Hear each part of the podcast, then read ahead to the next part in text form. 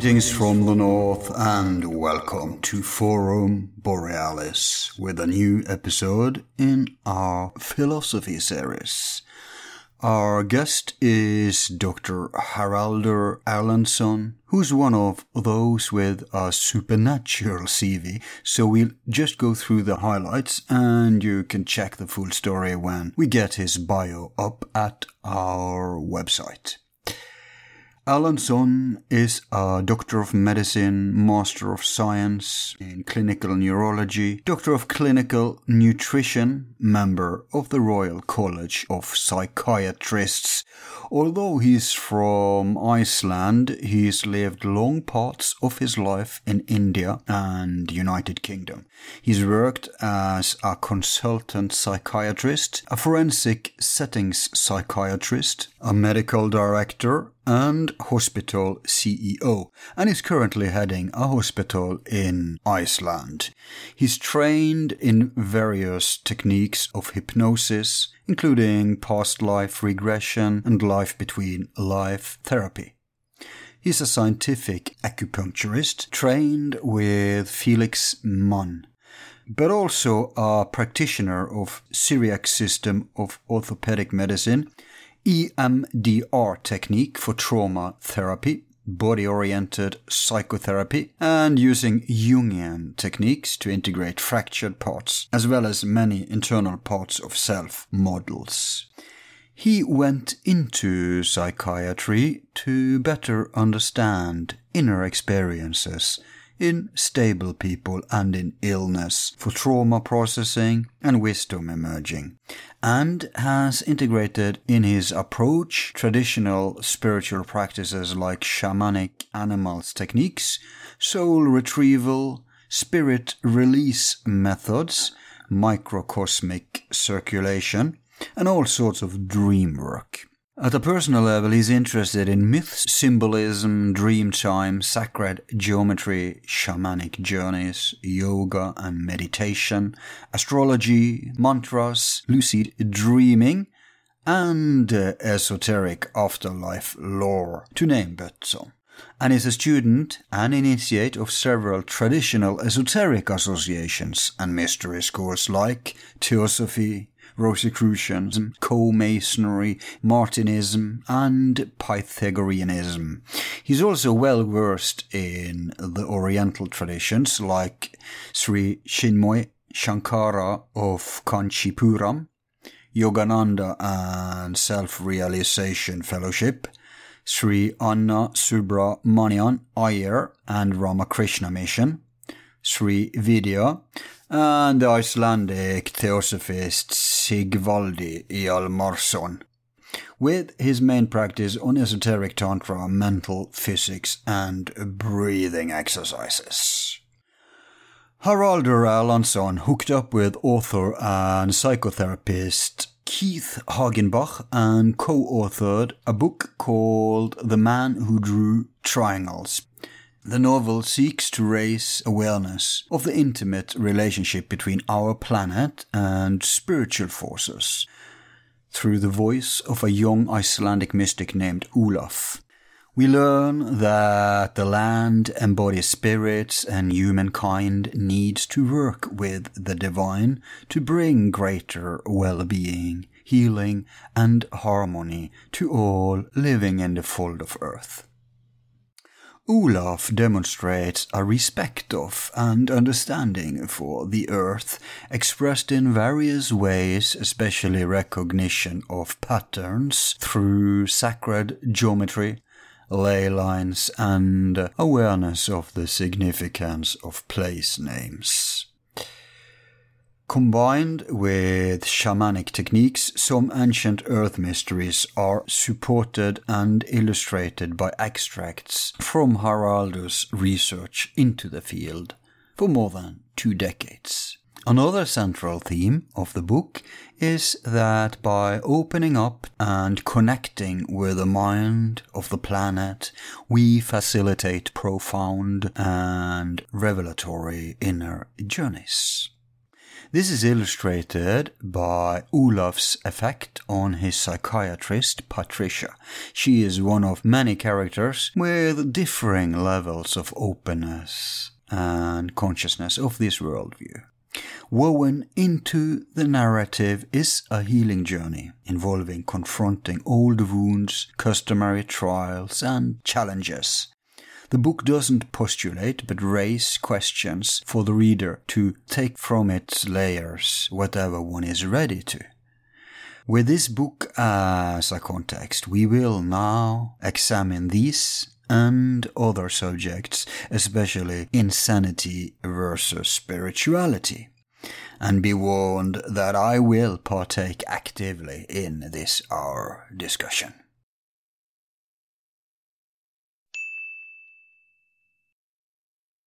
Welcome to Forum Borealis, Harald. Yeah, thank you, Al. Now, in the interest of full disclosure, you and me, we we go uh, way back, so uh, we are friends in real life. Yeah. But um, even so, you are the first person I would want to invite on, considering this topic. Okay. And that's because when we're going to explore this thin line between, we could say, madness and uh, enlightenment, Yes. it's you have the perfect background. Because as we heard in the introduction, you do have all these health, doctor, medicine, all, all this thing, psychiatry. But also, like me, you have a lifetime in esoterica. yeah.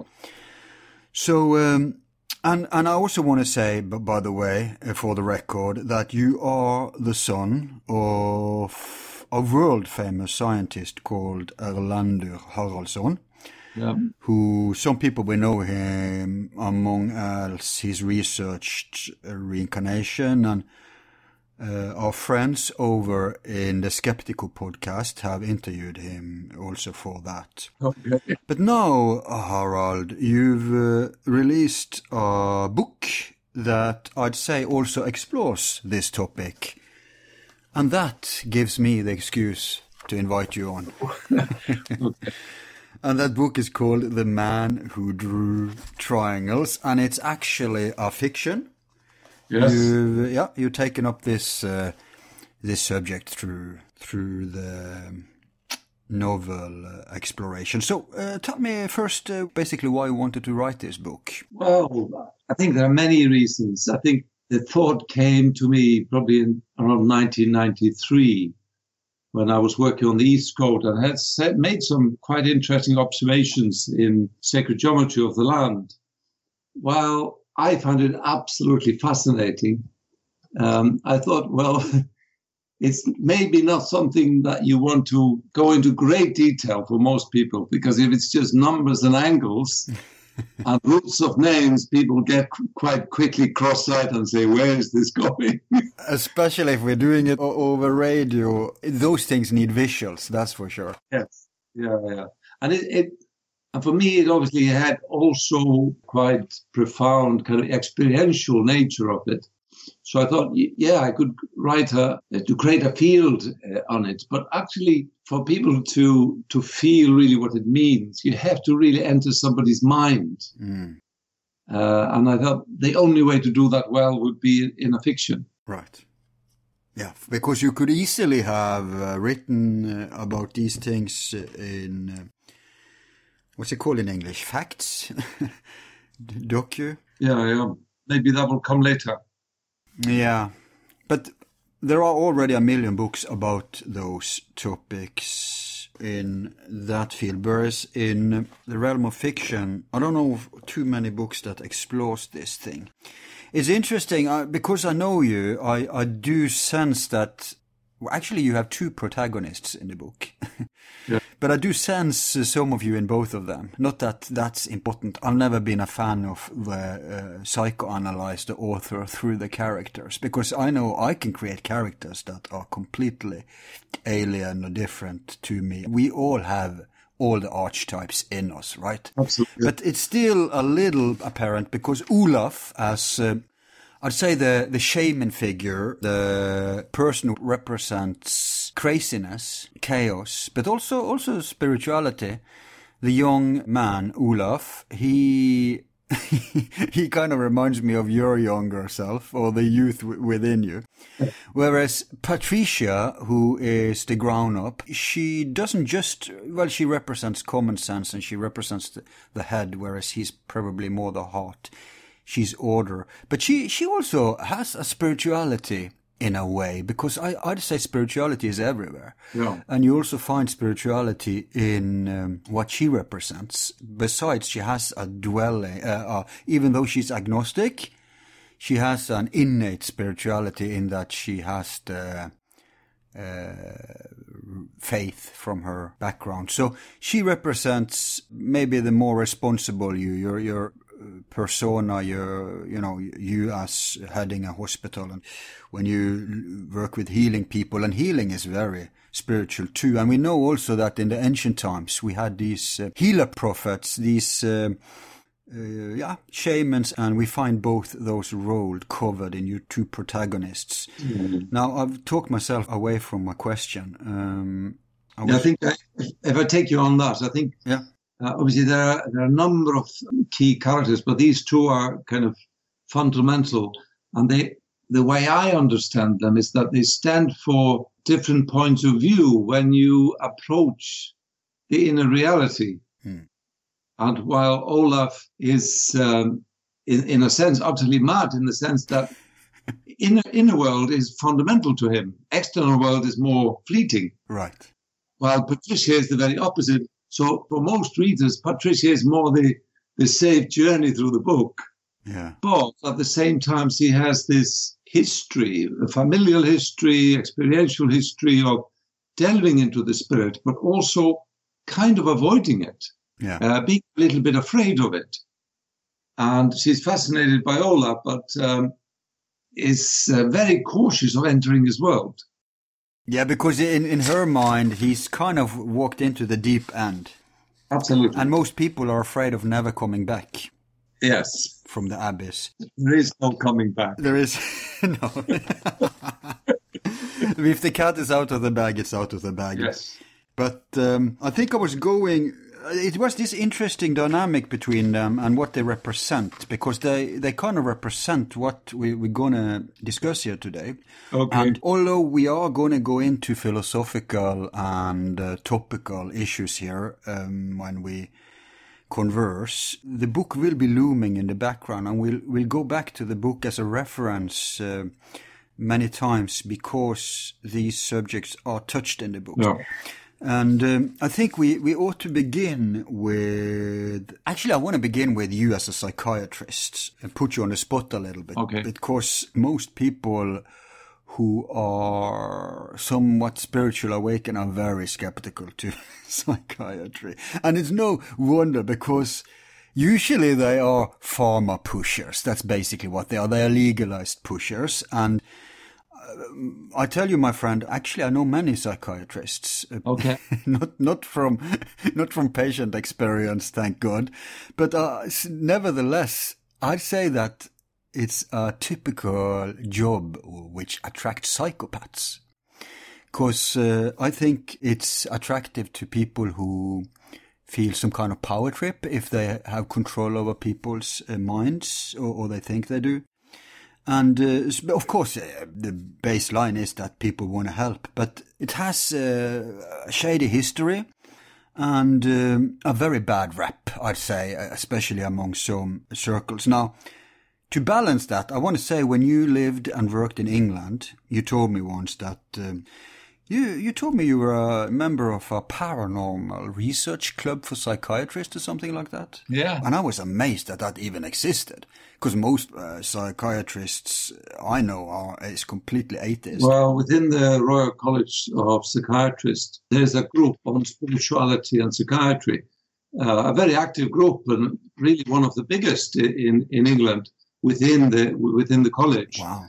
Uh, and it's been very active, writing books and, and uh, getting involved in training young psychiatrists and teaching people to take uh, what we call a, a, spiritual history. So when you're seeing a, a, new client, you should always explore what his worldview is, his his spiritual experience, what really matters, whether it's in kind of um, traditional religious terms or, or, more of a spirituality and personal journey terms. Mm. And um, so it is really a fascinating group and has opened a lot of this world. But, but on the point that you said earlier, obviously the one of the biggest problems with medicine, and not only uh, in Europe but worldwide, is that is primarily a business-based yeah. uh, model. So, for example, whatever field it is, that there's a lot of uh, medicine, both old medicine that no longer are, are uh, on a license, so that they don't earn um, much money for for the companies that sell them, but a lot of herbal medicines. And, and at the moment, it's just the drug companies who run the business.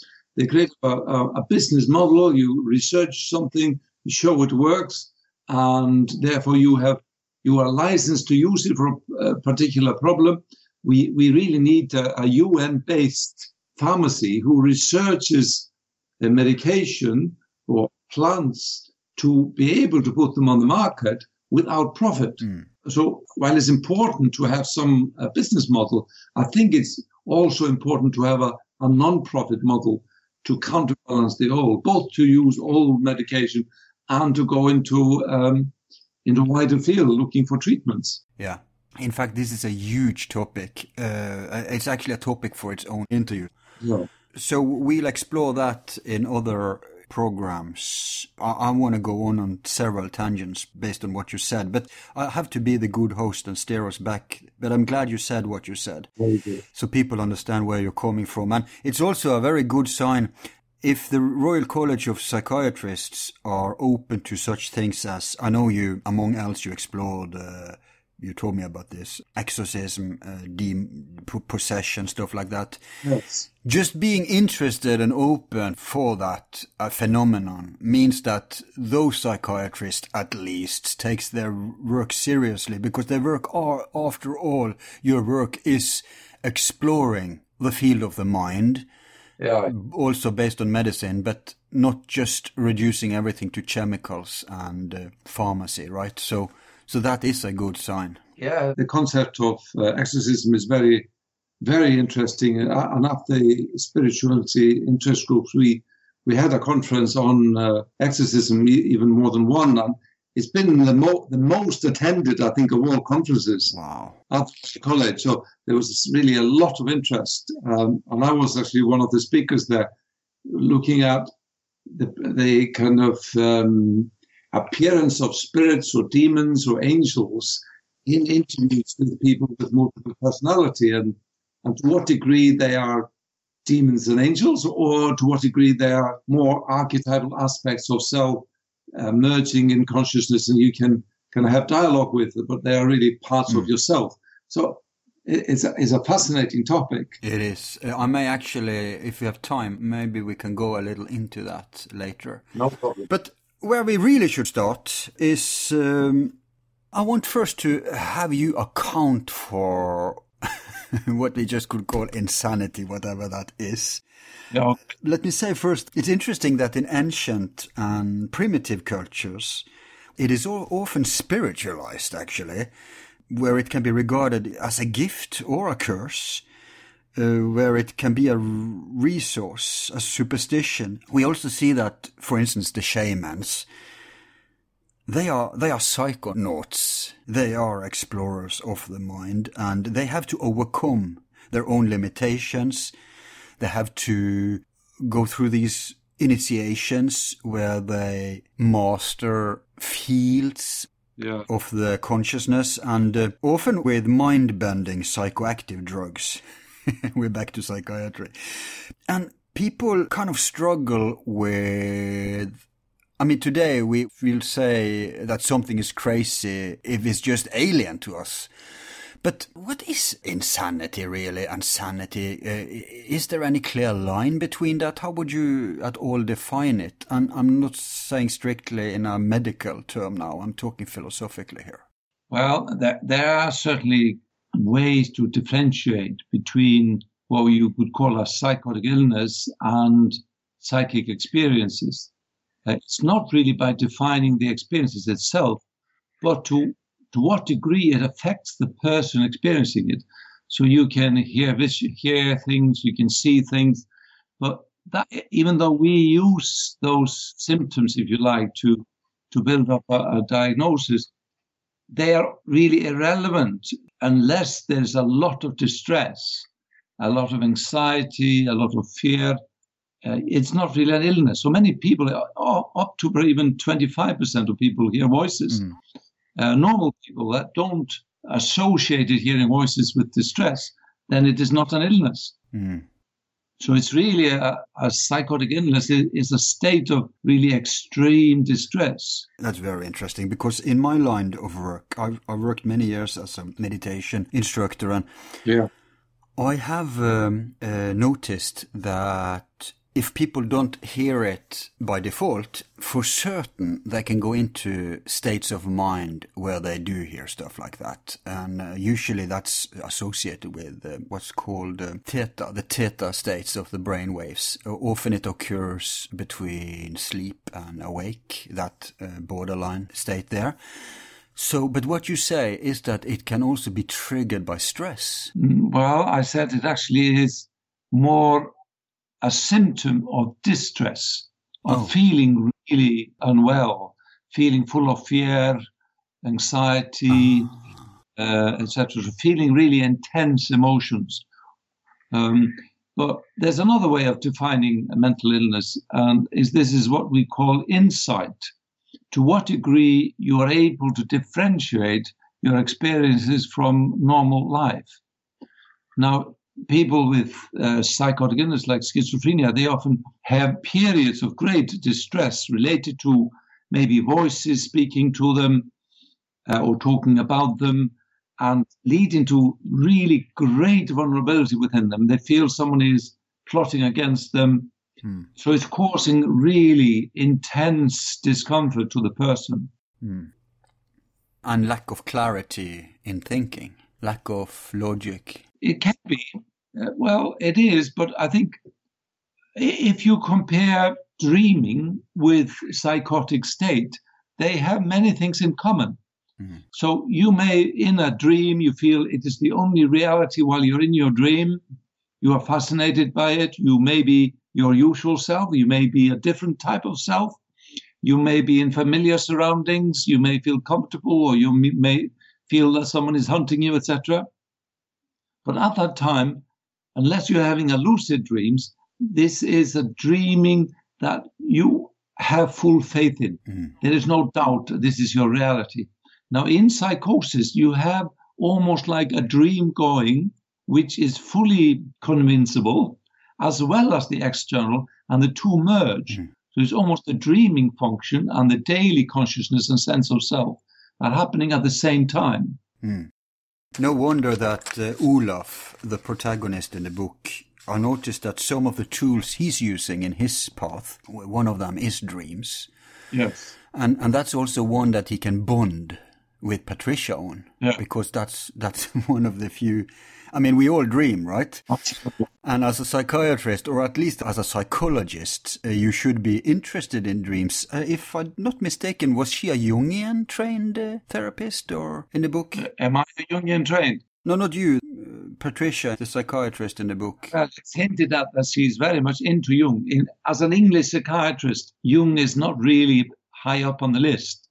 But we we we thought her as with strong kind of Jungian interest. What about Wilhelm Reich, by the way? Is he any popular these days? No. okay. Yeah, so dreams is a touch point. Yeah. Where so I'm glad you used that as a reference. In fact, uh, when I try to imagine, well, if I was to put to try to explain in layman terms, or maybe I would say metaphorical terms, the difference maybe between the average state of mind, the enlightened state of mind, and what we could call insanity, distressed state of mind. Yep. I'd use this metaphor, and, and you can give me your response if you think it holds water. Okay. Let's say that average people are sleepwalkers who are walking around in the forests uh, and they are concerned with the immediate. So, okay, I can only see in front of me, but I can't see the forest for all the trees, right? So I'm kind of lost in the forest, but at least I'm, I can maneuver my immediate surroundings. Now, I'd say that if someone falls down in the water in the lake, the people in the lake, they still have a, a reality they respond to, but it's below water, so they are not very good at functioning. They can't see what's going on. Uh, in the ground where the others are. So the others will deem them crazy because look, what reality are they talking about? We can't relate to this, and it doesn't work in this world of ours here in the forest. But if you go to the enlightened, I see the opposite. I see the, the true enlightened people are people who have emerged from the forest and have started to walk up the path of the mountain. Yes. And when you walk up the mountain, then yes, you have a new reality, but at the same time, you have the uh, perception of the forest, so you're not lost to the world.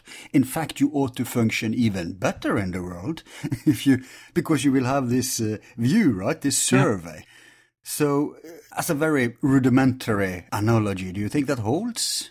Well, I think it does. I think um, from a psychology point of view and kind of yogi uh, ideas, I think I don't know if you heard about the kind of idea of the four states. The three are well known with psychology. Uh, the first one is sleepwalking, which you would call awakened state. That means you are awake, you're up up from bed, and you're awake and you're aware. Mm-hmm. The, the second state is the dreaming mind. You are dreaming. The third state is the quiet mind, which is non-dreaming state. And then is the fourth state, which, um, for example, our clinic, we we um, emphasize a lot in, in, while training in mindfulness the, the, sense of knowing and noticing uh, the essence of consciousness itself. Because the, the, in the wakened state and usually within the dreaming state we have a strong sense of who we are. And, and so in those two states you're bound with the history of yourself. But as you go into the quiet state and into the clear state with the fourth uh, level then there isn't a self. And when there is no self, there is no burden. So there is a, a kind of a freeing of mind. Mm. And that creates, and there's now increasing research on the importance of uh, mindfulness in, in helping people to, to deal with the troubles of their lives, with their traumas, with their mental health problems. So actually emphasizing the fourth state or the, the awakened state, as you say, um, it is very powerful in, in helping uh, you to deal with uh, your your mind and your nature. Wow, I, I didn't know that you could work with these these terminologies in in psychiatry. I mean, this is straight out of esoterica. yeah, yeah, yes, uh, yeah. In both in Hinduism and Tibetan Buddhism, they talk about Turiya, or the fourth state, and this is really the the mystery of what happens when you start to watch the watcher. Mm. Mm, Which is a paradox, if you like. Yeah, that's that's but, the answer to who's watching the watcher. you are. you are yourself, at least. It has a profound effect, and it has this uh, release of the self from its own burdens and its own, you know, apprehensions and attitudes and everything. Right, right. But in in the fourth state, then it uh, if it dissolves if it dissolves the ego, that, that's actually a, a, thing that they have in common with certain forms of insanity. Momentarily it does, so only when you're in it, when you're back into your normal self, it's back with a vengeance. with all your flaws. but, but, I think um, when you cultivate kind of daily awareness of awareness, then you can you're no longer in the storm of yourself. You're more of an observer and that that takes away the burden if you like. So you're, you're still there. Your normal self is still there but it's not central of the consciousness. It's not really the burden of, of being. Hmm. Hmm. very very interesting. So let's say we we've put our toes in the water of insanity. Now i want to put the other toe in the water of esoterica. Okay. Because the book is dialectic in that, and this shows subject two in that it is those two areas and the field between. And of the entire field of esoterica, you've chosen especially sacred geometry. Right which is prudent of you considering that you're very well versed in that. Now, I mean, I could quote to death right now. I won't do it. I'll just give a couple of Pythagoras. Okay. For instance, we have the one, the famous, in the beginning, God geometrized. And we also have the saying that uh, geometry is frozen numbers in space. In many ways, you could say that it's the feminine approach because it's the manifestation of the light uh, of the uh, numbers in 3D, whereas time is is the masculine. And we also know that I've just read actually that they discovered at a quantum level, or uh, this is, goes straight to the design of reality. Yeah. They found that there are basic, I guess, platonic solids, which is incredible.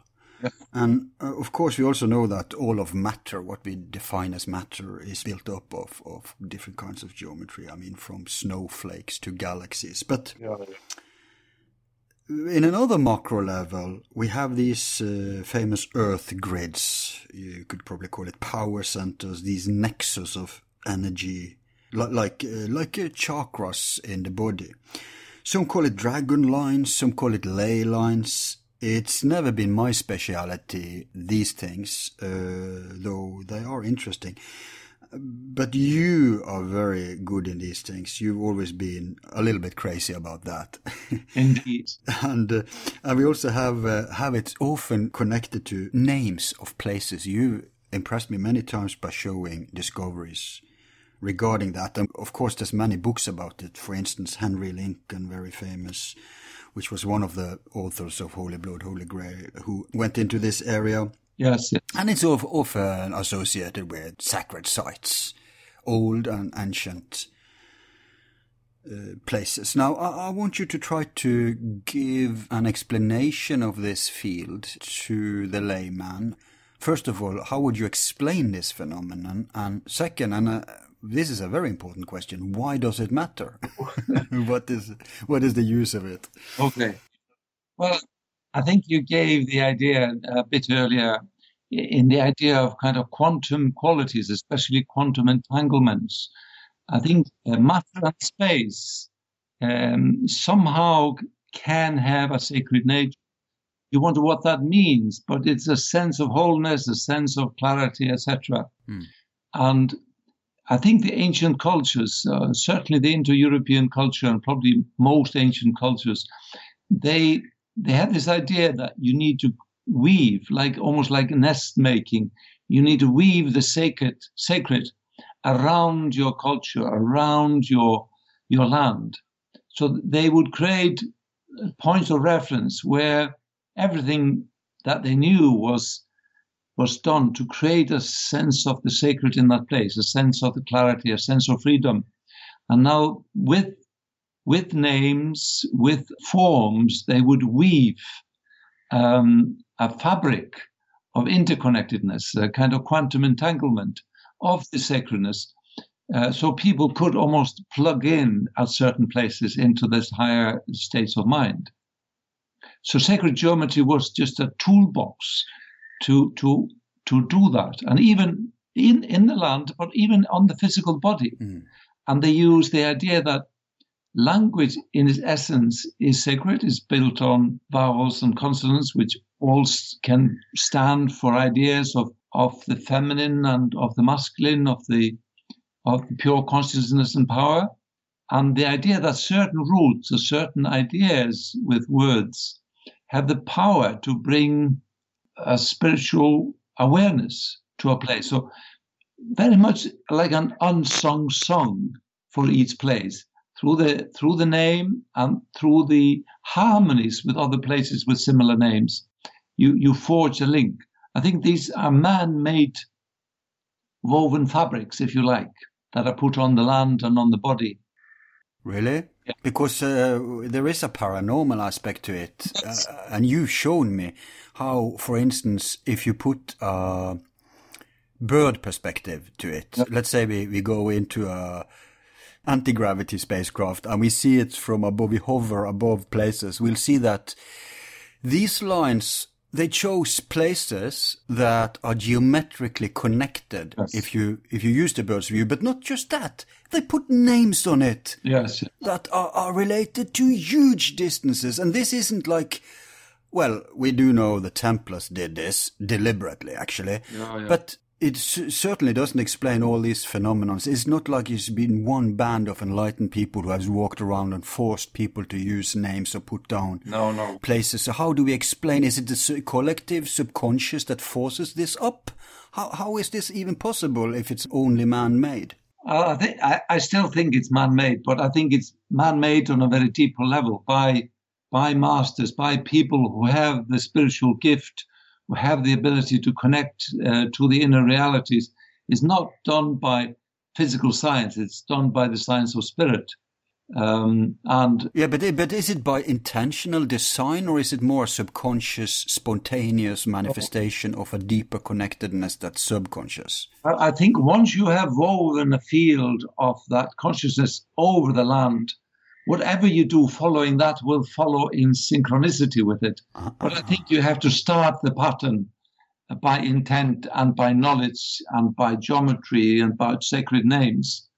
And once you got it going, I think you created a field which watches over its own nest. So the place can kind of manifest through you. Yeah your consciousness. You you connect with the energy of the place and you give it the right name. You you found on the right spot. Let's say a, a church or whatever. Well, I think if we think of it as kind of a, a magicians of spirit, they would honor uh, the spirit of place. They would seek to manifest an aspect of the sacred within it. Uh, and they would think of other places, uh, preferably in sacred geometry relationship, and, and through their consciousness, they forge an entanglement between these places. And through that entanglement, there is a line of consciousness between the two places. So it's about uh, connecting. This is traditional back in ancient Icelandic uh, practice, isn't it? Well, we certainly find a lot of it in Iceland. This is where I kind of um, discovered my understanding of sacred geometry and, and, the use of names and forms and etc. Yes. Yeah. And we have some uh, legend as well in our Landnama. It, it says that um, one of the Norwegian first settlers there, called Grim, the goat shoe, he was he was given the task to find a place for the parliament, and he is the highest paid man in Iceland ever. Every person in Iceland had to pay him a, a, a fee, and he went around the country, measured and whatever, his name is very interesting because Grim mm-hmm. is one of the measuring tools of the old Roman surveyors. And goat shoe is, is kind of, he, he moves up and down mountains like a goat. So, so he's, he's the goat lord of measurements. Mm. And he, he finds a place for our parliament, uh, uh Thingvellir, and he does it really by very simple means. He decide, he finds the most western part of the land, to the most southern part of the land. He draws a line between these two outside guardians, if you like, mm-hmm. and he he divides the line by golden ratio, and there you are. Yeah. So, and this idea of golden ratio is create a kind of a golden harmony, a point between between two places where there is a sense of the sacred. But um, uh, in the book you have used, uh, I noticed, more Celtic references, uh, and you've chosen mainly to focus on Britain, although I do know you have charts for Probably the whole world. But I've seen, at least you worked with Europe. Uh, it, why did you choose Britain and, and the Celtic uh, references? Uh, I think I think the Icelandic tradition probably comes from a mix of of uh, Ireland, the the Scottish Isles, and, and Norway. So it's more or less going back to the roots where the, the system was formed. And, and I think within the pre-Christian Celtic tradition, we had this kind of almost like original Indo-European tradition where the mountains become a focal point and the kind of the sunrise points or midwinter and midsummer become the symbol of almost entering the sanctuary and graduating from the sanctuary, from the school of spirit. Mm. And, and, there were certain certain gods related to these two directions, uh, who then became uh, Christian saints in the early Celtic Church. So for me, the, the kind of the, this foundation of what I found in Iceland is, is really in in the UK, even though you can find it in, in certainly in Norway and elsewhere. Um, I, I, was certainly drawn to it. Also, I was thinking about how how could I start to bring my ideas, and I thought the English um, they love their land, yeah, and they have a really in, uh, kind of attachment on a small scale. We Icelanders like the mountain and the vastness but the English like their gardens. they like the hobbits. but it, they are really they have a sense of the of the land, and the Irish certainly even more so. So, so we we take Patricia and her son Colum, uh, and in fact Pat- Saint Patrick and Saint Columba are are these two stages of beginning and ending their spiritual journey. Mm. They are often symbolized by the black and the white bird. That's not a reference to Hugin and Munin, is it? The the two ravens of Odin. Well, it could be. Um, I think obviously in Nordic mythology we have the the two, the two uh, black ravens, but we also have the eagle, and the eagle is usually then a symbol of that luminous bird, while the the the black bird is is the beginning. It's the the beginning of seeing in the darkness mm. or stepping outside darkness into the light again we have this field between the unconscious and conscious, order and chaos, sanity and clarity. Yeah. Uh, by the way, because I guess no names here are coincidental, Patricia, that was the relation to St. Patrick. Yes. That's why you gave her that name? Yeah. Why did you call uh, the other chap Olaf? Well, in, in the Icelandic mystery, uh, Olaf, mm. just to, to explain first, in the Icelandic edition, thinks the esoteric tradition is very different from else in Europe because there was never a war between Christianity and the heathen tradition. Right. In fact, the Christian priest, uh, they were all educated in the ancient ways, and our first schools were attempted to integrate the two. So poetry, culture, spirituality, and religion, they were integrated.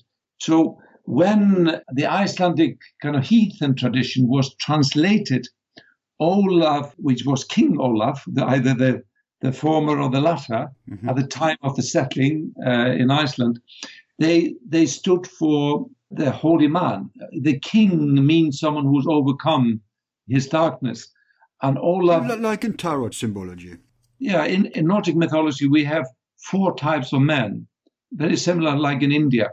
We have the thrall or, or the slave. We have the Karl or, or Charlie, who is the, the farmer. Hmm. We have the Earl, who is the leader of man, and we have King. Um, and they really stand for three stages of man. Hmm. The, the one who is a slave to his being, uh, one who is starting to care for others. The one. Sorry, what was the term for the second one? What did you call him? Karl. Karl. Carl, okay. Charlie. Charlie. Okay. Which just smart. Like in Charles? Like in Charles. Oh, okay. yeah. yeah. Do you do you have that in Norwegian, Carl? Carl? Well, but it's imported, isn't it, from French? I think. Yeah. Okay. Hey, we we could say car, like a, a chap, a guy. I don't know if that's related. No, it is, possibly is uh, in because the difference between um, Icelandic and Norwegian is that we have a lot of Celtic words. Yeah. And the, the name for man and woman, Karl and Kerling, they're probably Celtic rather than Scandinavian. Hang on, Carling. I do think in Norse. I do wonder if that's no, that, this isn't my forte, but um, it doesn't matter. I, I think it's Celtic Yeah. uh, root rather than Scandinavian root. Okay. But Karl is the, the, if you like, the caretaker. The root could be Kor, heart, Mm. the one who is um, awakened his heart, who is starting to look after others. While the Earl, uh, because all these three first three words are from the root Earl. Okay, we say Jarl, as you know. Jarl, yes, exactly. Same in Icelandic, but we have the name even, Jarla. Jarla. yeah, Jarla. And that means uh, someone who is actually exploring spirituality while the king has embraced his spirituality. And, and Olaf in Iceland, for example, in our our saga of uh, of Bard, the snow mountain god, um, Olaf is a really key, uh, and he stands for the consciousness, the fourth consciousness beyond Trinity, while Bard stands for the third part of the Trinity. So Olaf uh, stands for the kind of uh, the fourth state, the behind state, if you like. Right. Th- this snow mountain god is present in your book, by the way, which Yeah. is kind of funny considering that there's hardly a mountain in Britain, and compared to Iceland and Norway. True, true. But actually, Bard learned from the mountain lord in Norway called Dovre, yeah. like Dovrefjell, Dovre Gubben. Yeah. Yeah. Just for people who don't know, like in uh, Dovregubbens Hall, the Hall of Edvard Grieg, the famous song. Exactly. Excellent. Just everybody knows that tune, right? Yeah. And uh, yeah, that's an old traditional. And interesting, uh, it's not that old either, because to this day, the um, the Norwegian Parliament, uh, the oath says something along the way, as as long as the Dovrefjell remain. So it's really still an oath to the old Dovregubben. Yeah, until Dovre falls, I think they say. Yeah, yeah, something like that. Yeah, yeah. So, but still Dovre is is and, and Dovre means an eternal mountain, so it will never fall. that's a, that's a clever way of sneaking in eternity, huh? By giving the sham of that's how they conduct modern warfare. You know, it's the perpetual war. Yeah. But it's war for peace, of course, but we'll never get there. Yeah. Now, there is this book, uh, which I think is fantastic, and the author, I'll have him on. Okay. I do hope you read it. It's called The Norwegian Pentagram. Oh yeah. Yeah, it's concerning the, uh, when Norway became Christian, Yeah. 934 to 1152. Have you read it? Yes. I read it. That's fantastic. Uh, have you communicated with the author? Uh, uh, a tiny bit, yes, tiny bit. Okay.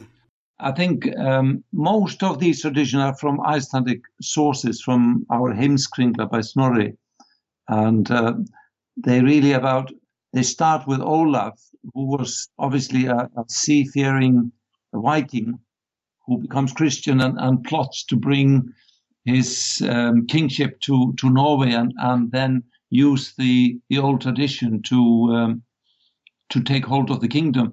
While this is in, from a literal point of view, all about bringing Christianity into the kingdom. It's more than that. It's just another old heathen myth of bringing spirituality into the kingdom, Okay. Um, well, rather than just Christianity. So the king becomes the the bringer of awakening in, in the land, Right.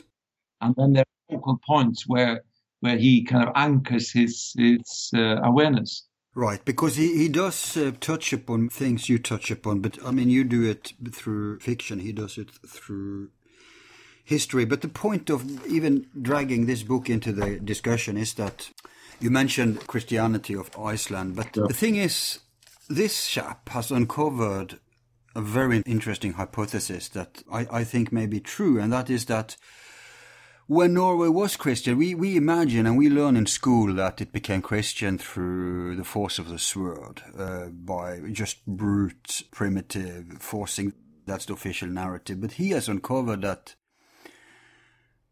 the first Christians in America, in uh, Norway, was actually of the Celtic Church, which obviously was crushed by the Catholics. So uh, even that's a huge discussion. What was the Celtic Church? And it's for all intents and purposes, it seems that it was much closer to Norse tradition because it was related to the Coptic Church and to the Pythagoreans and to this uh, sacred geometry thing. Yeah. And I think it w- would have been much easier for the first Christians to convert people, to get people on board with this new religion. Kvitekrist was suddenly a innovative form that they could relate to rather than just this alien, primitive Abrahamic tradition. And it was later when the Catholics regained hegemony. Uh, of course, after they crushed the exterior enemies, they started inwards and they started to take uh, faction after faction to bring everyone into the fold, right? And yeah. so that's what we imagine of how it was. But it uh, seems to me, from what he has uncovered, that no, the first Christians were actually very much more spiritual. And we also see here that he has, like your planches, like your maps, charts in your book, he uses the same, but he includes then also Scandinavia. And uh, there's a definite relation here. And I know you worked with many of these triangles. And by the way, your book is called The Man Who Drew Triangles. Yep. Yeah.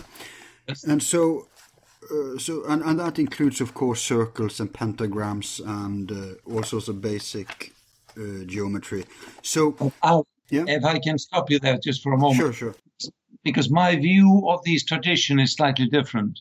Okay. Um, because what I see that these old texts are doing, they are marketing a new culture in the style of the old. So when they say that they, the Christian was brought on by the sword, they are more or less saying that King Olaf, who brought Christianity, or Harald, etc., they were like Thor with his hammer. They brought truth to the world of giants. They Right. he used his power and might to do it. Uh, because in the early, uh, both Celtic and, and uh, Catholic uh, Christianity, there were a few saints that predominated, and they were more or less copied from Thor. They were copied from Wodan and others. So we had um, uh, we had Saint Martin because he he liked the booze. We had Saint Michael because he had the sword, etc. So they are more or less copied after the uh, the old uh, naughty gods. So when when it's emphasized, it's done by power. That means the power of Thor, the power of spirit. So I think you have to understand that this isn't necessarily literally brutal, but in the ideas of the previous culture, it was done by the power of Thor. Yeah, so it's a symbology, but but there's also history traces here. Um, if we look at the first Christian orders that uh, settled, and, and we know the Templars was heavily present. In fact, we know now that the first Christians up here were all, all of them were heretics. Uh, it started with the Celtic impulse, which back then, this was before the Celtic Church was crushed, and you know better than me, you lived in England for so many years, worked there. You know the debate about the Celtic Church and what was it really and, and such, and what was its roots. I mean, some even claim that it was founded by Joshua ben Yusuf when he was Yeah. traveling there with his father. In other words, before uh, the formal establishment of Christianity. But no matter that, the, just the fact that all these Templars who went to America, for instance, which is now proven, you have you have the Kensington runestone that previously they thought was a fake, but which is now verified. Okay. And uh, you have uh, just the fact that those Christian impulses that are concerned with geometry, name places, sacred sites, sacred geometry, was present in that form of Christianity and in the ancient times, ancient traditions, Norse traditions. So I see a very short step. Yeah. I think it's much easier to bring Of course, there's always some stubborn old timers who refuse to get around, and I don't doubt that they had to kill some of them for, for just for power purposes, right? Right. But if you're like a wise man, if you're like uh, an enlightened uh, Norse uh, traditional man, and you meet this band of new people, new initiates coming, traveling around, you would recognize Yeah. Traditions aren't that different. I mean, you're the first to concede that Indian mythology and Indian tradition, that I know you've studied, by the way, uh, is very similar to ancient Norse, wouldn't you say? Very much so. A lot of the same names are used. And it's historically connected too. It's not just that it's a similar kind of philosophy, it's also historically connected. Yes, it opens really a. We are so occupied nowadays that the beginning of culture was in Egypt and in Babylon Yeah. and in Ur. But in fact, the old Indo-European source culture was around the Black Sea. Um, it was probably already strong, you know, 7,000 years ago. This is the place where we first created gold, that the artists are beginning. So this was the, the, the beginning of what we would say Western culture. And India is just that movement of that culture going east, while um, Scandinavian culture is the same culture going north. And the Greek culture then just moving a little bit west. Mm. So they're all coming from this homeland, if you like. Mm.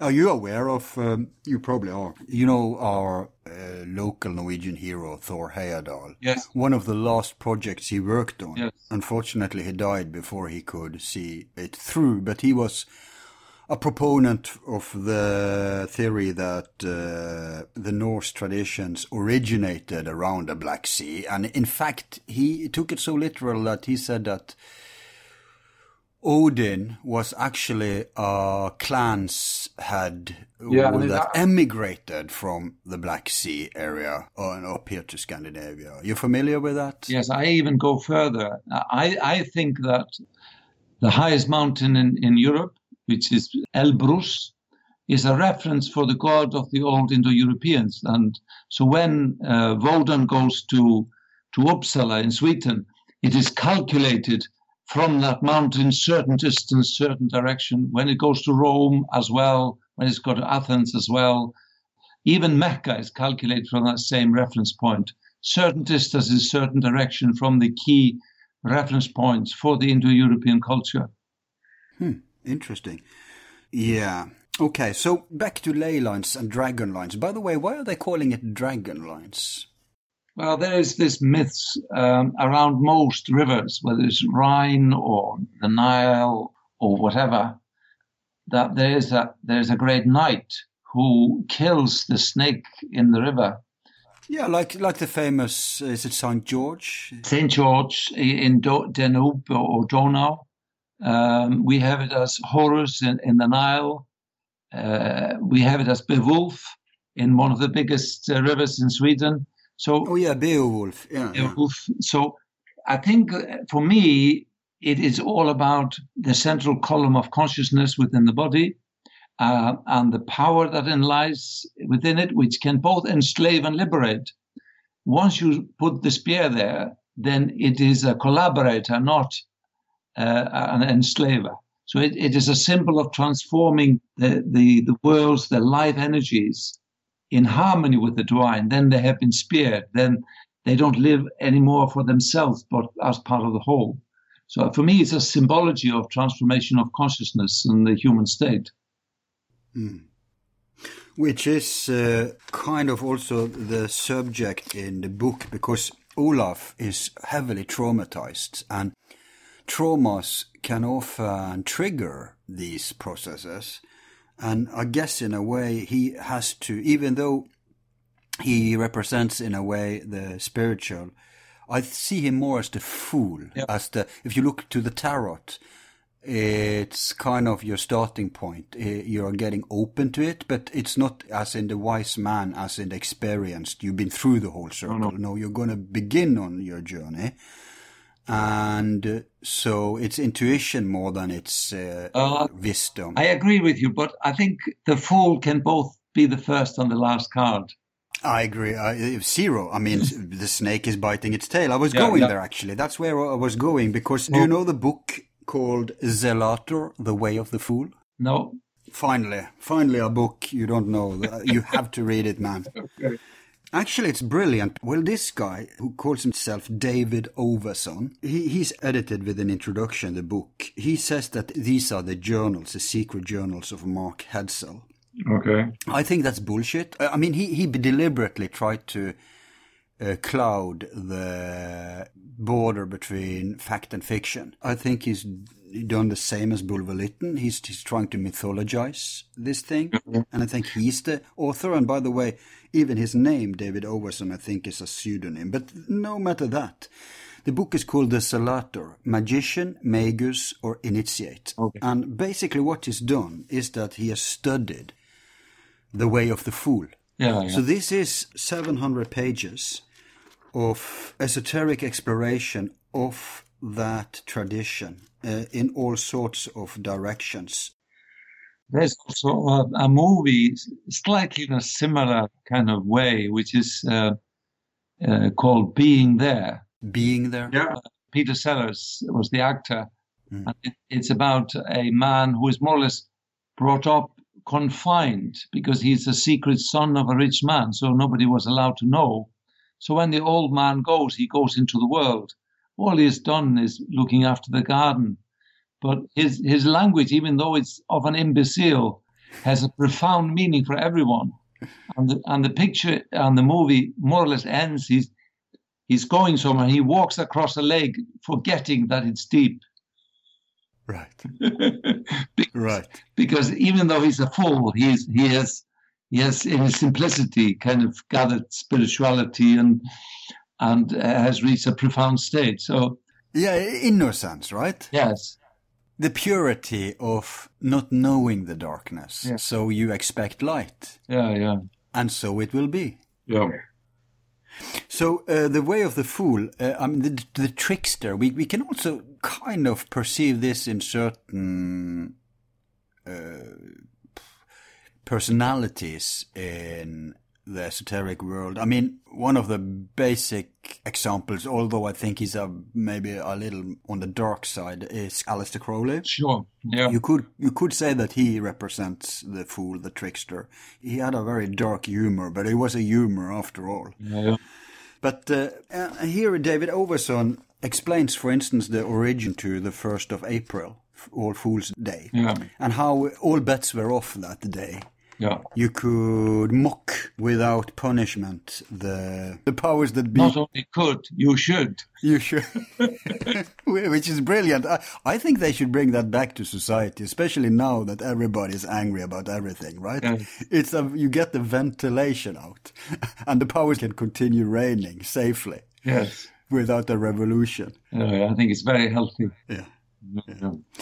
But people are probably not any clearer on ley lines and sacred geometry after this little discussion, but at least we've touched upon it. Well, I can give you an example in the physical body. The Yeah. ancient Indo-European way of naming the body was done exactly the same way. So it's all about creating isosceles triangles, which is more or less a triangle with two sides the same. So um, uh, the shoulders, for examples, um, and the and the skull, they're from the same root, school, which is the goddess of the poets, god, goddess of the past, the mother of all hmm it creates a golden uh, section triangle between the shoulders and the top of the head. Now, another name for the shoulders in Icelandic is Herðar, which probably is, is the Mother Earth or something. Now, the heart is also of the same root, and in fact, our testicles, Hreðjar. So you create a triangle from shoulders to heart and from shoulders to your testicles, and these are uh, dedicated to this goddess and th- they create a song, a sacred word, a form uh, with harmony, uh, which brings in this ancient name of the goddess. So I think there are lots of things like, and in fact, in the story, there's uh, I think one or two places where where o- Olaf actually brings the ideas of the mountains into his body. Mm. And this is uh, based on this idea that, in fact, this this ancient magic of placing names in the body, the, the, a sacred chant, which in, in India is called Nyasa and is the foundation of Tantric Yoga, is still, in fact, in the language of modern day Indo Europeans. Yeah, yeah. And uh, but but you say uh, to the testicles because this was the goddess. Does it only apply to the men, or I would uh, guess to the ovaries in women, or the vagina? It would be hearth, doorway, to the to the woman. I mean, the ovaries are the, the equi equivalent to the uh, yeah. scrotum. So yeah, yeah, yeah.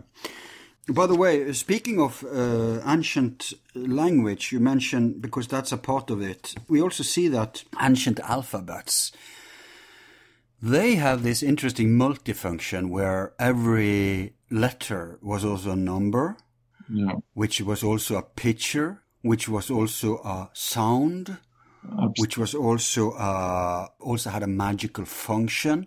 It was this multi-language which could be used. Uh, uh, attributes was the idea, and, and that's also the idea here because we have resonance, we have dissonance, we have neutrality, and yeah, yeah. in fact, numerology.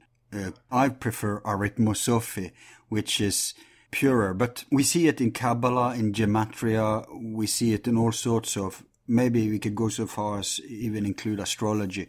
We see that all these ancient systems of understanding the world are based in this primordial uh, sacred languages, sacred alphabets. Yeah. That if you go to the oldest languages all over the world, you'll see that these have all these similarities. And I've also heard that Odin, Wodan as you call it. Yeah, yeah. Wodan, All Father. Yeah. We are All Father. Um, there is this story that he his tribe regarded the let's say I don't know if it was the hieroglyphs of the Egyptians or whatever, but they too wanted such a powerful tool language that that's how they created the runes. Yeah. It go something like that? Yes, and, and, and, in Indian culture, if you go to um, Tantrism, whether it's Hindu or, or, Buddhist, then the 51 letters of, of the Sanskrit alphabet, they are called the little mothers or, or matrikas. And one of the secret but also open traditions of, of the tantrist is to actually place all these 15 sounds onto the body, not only with intent, but watching for the impact or the effect. And still in India, well, the first thing that young children are taught is to sing the sounds of the alphabet, not to say alpha, A, B, C, D, E, F, G, but I'll see um, um, im, om, om, om, So they, wow. they are seen as the, the mother of consciousness, the mother of healing, the mother of transformation. So they basically learn uh, the craft of uh, mantras. Yes. Fantastic. We have, we have much to learn from, from the ancient cultures and, and the remnants that still exists. Yeah. yeah.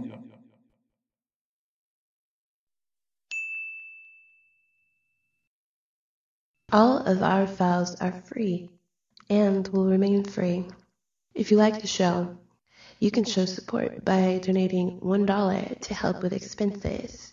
Just use the PayPal link on our website, YouTube channel, or Facebook page. Thanks.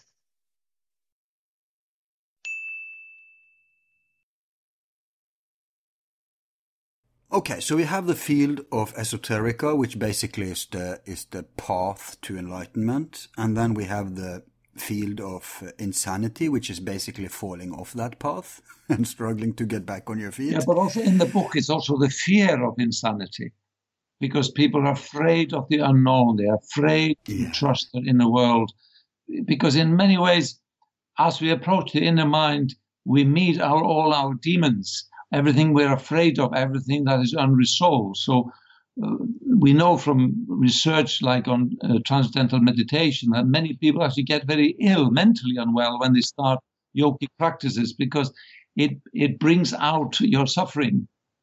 Right. So the fear of the unknown is is the fear of what you're going to meet there. But obviously there are just empty monsters, but but they need still courage to to um, confront and meet. Like uh, Jung's shadow. Yes, exactly. The shadow is is uh, both the liberator and the enslaver.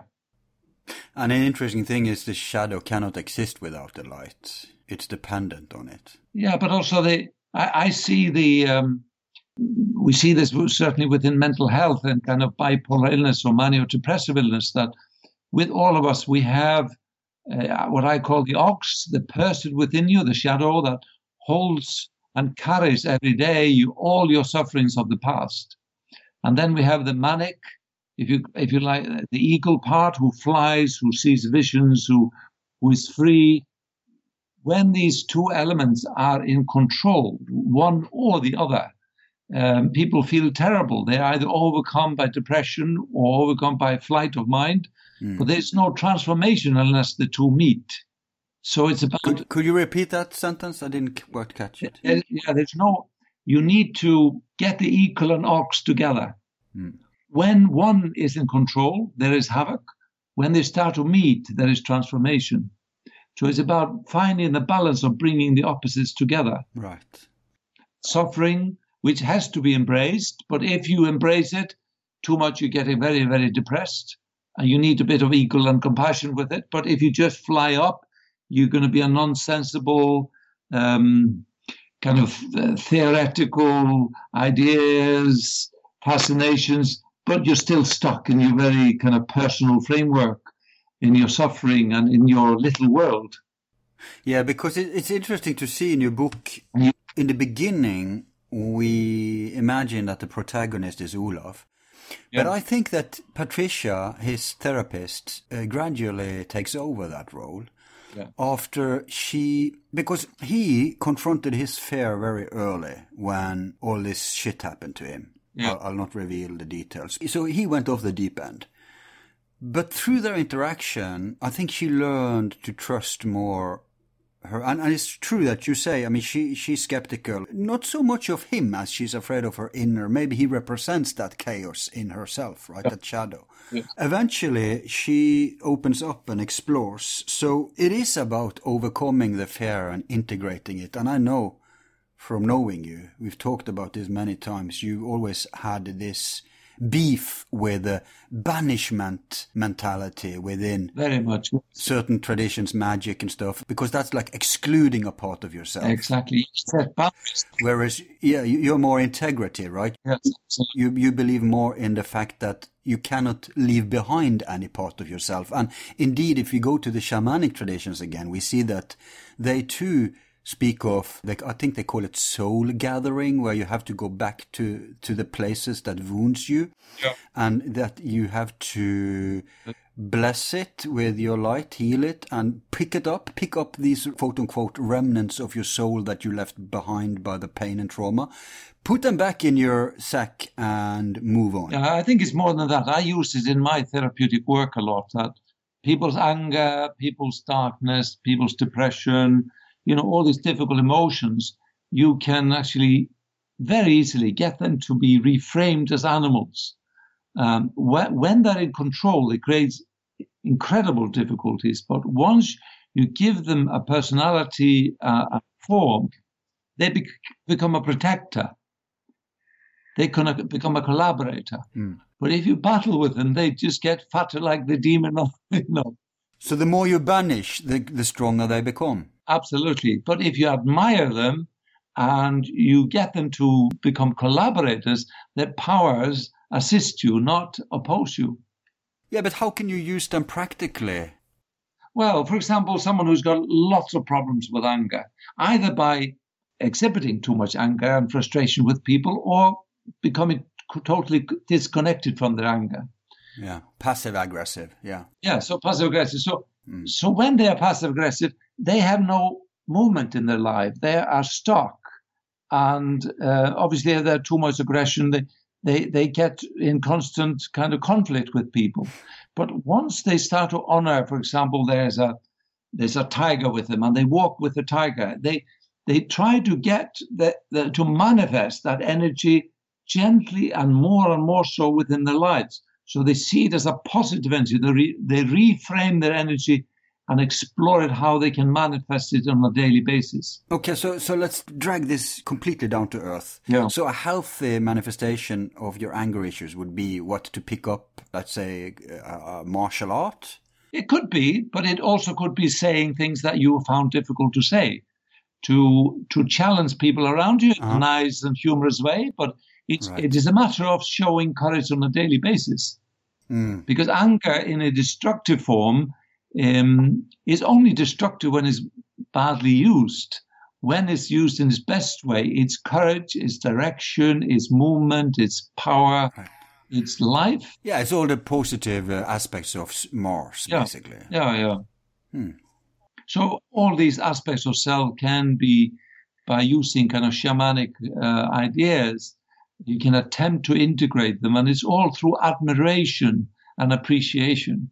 Yeah, but then it's an admiration and appreciation of the root of the basic causal element, not of the manifestation of anger itself, let's say war or violence or.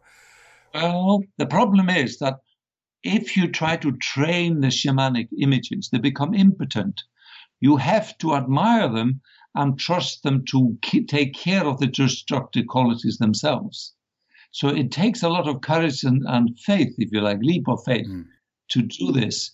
But you have to allow the, the quality to disarm itself and yet hold its danger. Because if it, there is no danger, there is no power. Mm. So it takes it takes faith. It takes courage. But it's a very subjective uh, thing. Yeah, but once you use imagination to awaken these aspects, they become so vivid and so almost palpable. They become very, very real, Mm. incredibly real. Yeah. On a daily basis, you can see them where they are around you in your room, even though they are not part of your physical reality. They become very powerful images within your inner world reality, even during your busy day. Yeah.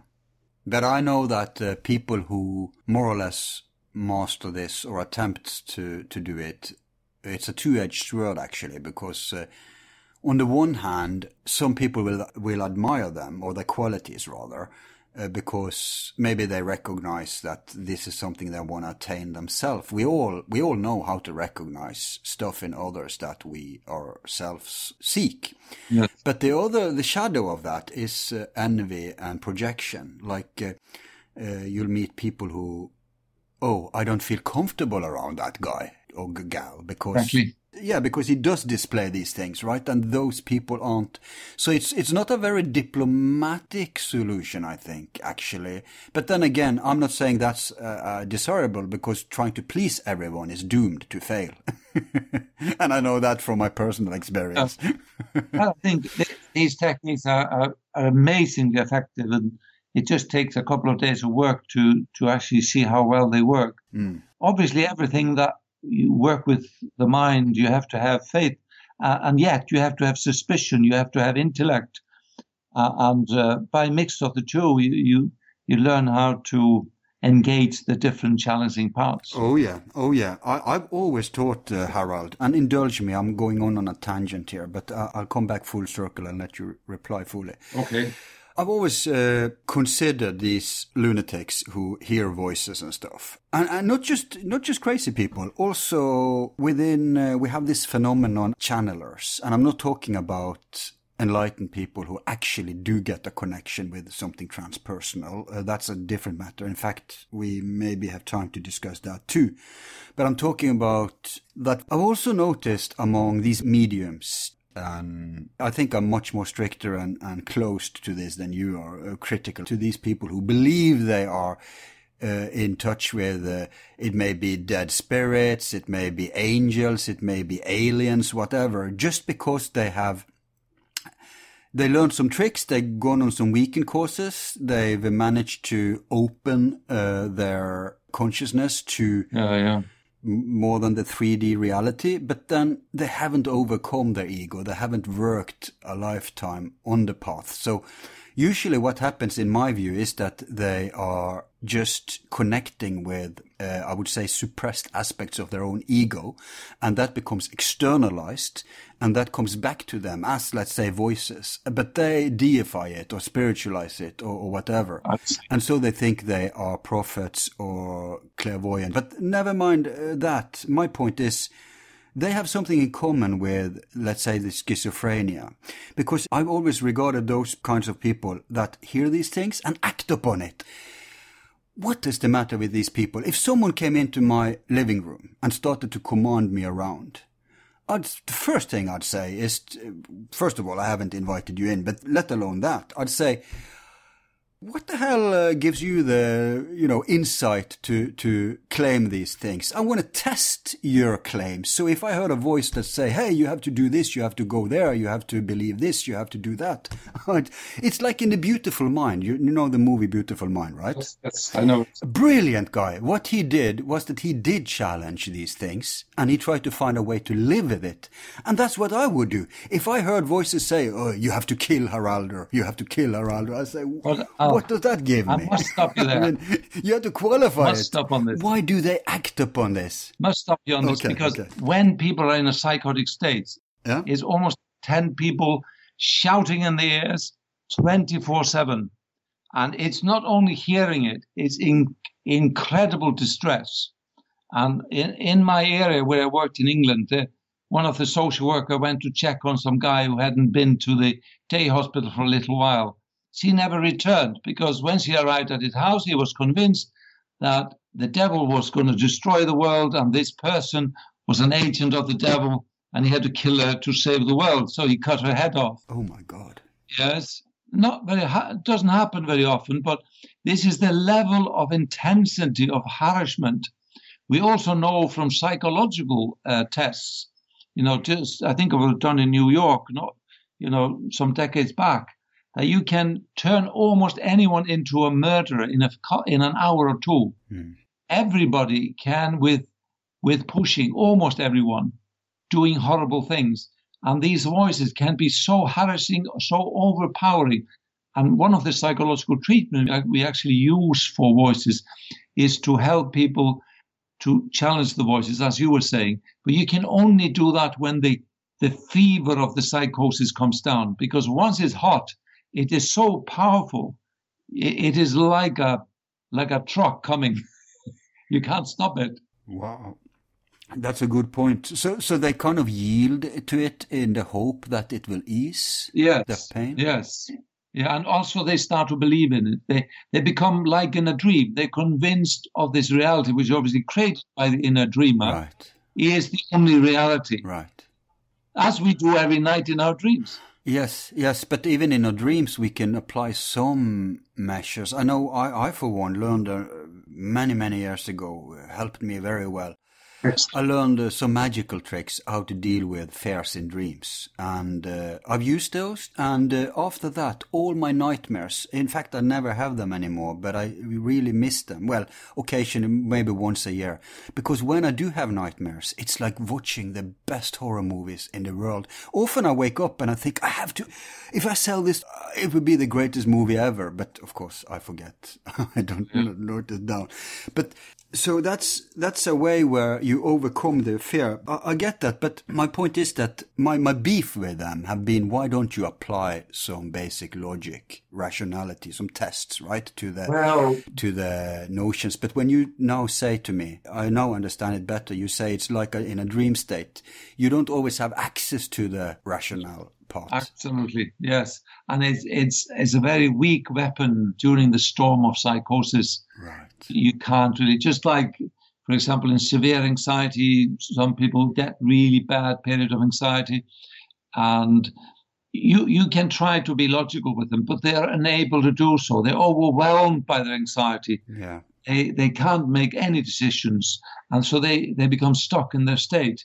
So they can't even access the the kind of the plain logic Lo- Logic is better for the aftermath, I guess, for making sense of what you went through. Yes, absolutely. Yes. Uh, when it comes down to logic, it's shit. It doesn't really work very well with the mind. Um, the creative mind, the heart approach, the experiencing, honor the experiences are the tools that work. But logic, more or less worthless, unless as an end product at the very end of the process Mm. But um, not not very helpful. Obviously, they nowadays they are very interested in in kind of um, cognitive behavioral therapy, which uses a lot of logic, Yeah. but you can't really use that in, in very unwell clients, they have not during the attacks, at least. No, no. The, later on, in in the kind of rehabilitation phase, yeah, not in the severe illness. People have tried it. Um, it works maybe a little bit, but often yeah. it is so um, so challenging for the clients. They feel threatened by the approach. It doesn't have staying power, right? No. In the moment, it may, but then it's gone again, like a feather. Yeah, because of the kind of the, the sword of the logic. It's not a friendly way to approach someone with delusions and hallucinations. More or less saying, in short, you are an idiot. It's all bullshit. You listen to me. I'll tell you how things are. So, so actually, you'd have better reach to these people if you're a shaman or even a priest than if you were just a traditional cognitive therapist. Well, I think people are learning and people are starting to understand how it's important to start working within the world of the clients rather than saying, you're bullshit. I know what's going on. Mm. Then you say, you know, whether, because what happens in psychosis is symbolic speech. So you have to speak this symbolic speech. You have to be able to kind of be yeah, it's like communicating with Jehovah's Witnesses. The only way you'll get through to them is that you know the Bible as well as they do, yes. and then you argue on their own premises. Yeah, yeah. Then they actually listen to you. Yes. and I guess the same goes for all sorts of fundamentalists. All that. That's interesting. Yeah. I want to corroborate. Yeah, you want to? No, I just you, you have to meet people and use their own language to communicate. You can't, of course, yeah, new. When in Rome, right? Yes, exactly. Because I, I want to corroborate what you said because I, I, recently saw, uh, coming out of the closet, I just saw a Dr. Phil episode. but it was very interesting because he is a behavioral uh, therapist. Definitely. And he managed for a moment, he had this psychotic girl in his show. Yep. And she was convinced that she was pregnant with uh, Jesus uh, or something. Uh, and uh, uh, long story short, there was a very interesting moment there where she claimed that she was all better now. She wasn't ill anymore, but she was. It was obvious for everyone watching. She was in full uh, psychosis, and then he and then every time he challenged her, uh, questioned her rather because he's very gentle. She said, "Oh, are you accusing me of being a liar?" But then he actually applied logic because he confronted her with something she just had said Okay. About, I, I forgot the details, but then you could see at her, uh, in her, that when he challenged, but yeah, but you said that this and that, so doesn't that imply that you're not better? And she realized in that moment that he was right. And then she uh, yielded and yeah, yeah, maybe, yeah. Mm. It's, a, it's, a, little bit in the manner of Ellis, who was one of the psychotherapists who used challenging dialogue to help improve insight. But when you actually look in more detail what he's doing, it sounds like he's using logic, but what he is doing, he's engaging, he's respecting, he's listening, yeah. he's entering people's world. And taking them seriously. Yes, and, and, so he's more as empowering people to be reflective rather than challenging them with the facts. Mm. So, uh, because I mean, that works not only for insane people, it works for everyone. everyone. Yes. if you want to be a good salesman, that's the first trick in the book. Yes. so, yeah, so you really have to um, to show that you're able to listen and understand and help people to reflect. Then usually everything gets better if you're able to support people gently in reflecting. Yeah. Yeah, certainly. And you're very right when you said, I mean, Derren Brown, this world famous mentalist, he proved once and for all that you can make anyone into a murderer. Yes. He, he proved it through hypnosis. Yeah, well, it, it, in hypnosis, people have tried. Generally, in hypnosis, you cannot uh, get people to do what they what their morals don't allow. But however, um, no, he he challenged that dogma, and he proved that many times. He proved you can make them violate all sorts of basic uh, ethics. Well, it's it's easy, including murder. It's easier to do it during consciousness rather than hypnosis.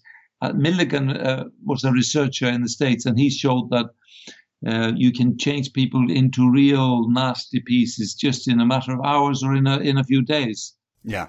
uh, by taking on roles like prison guards or doing involved in experiments, etc., etc. So Yeah.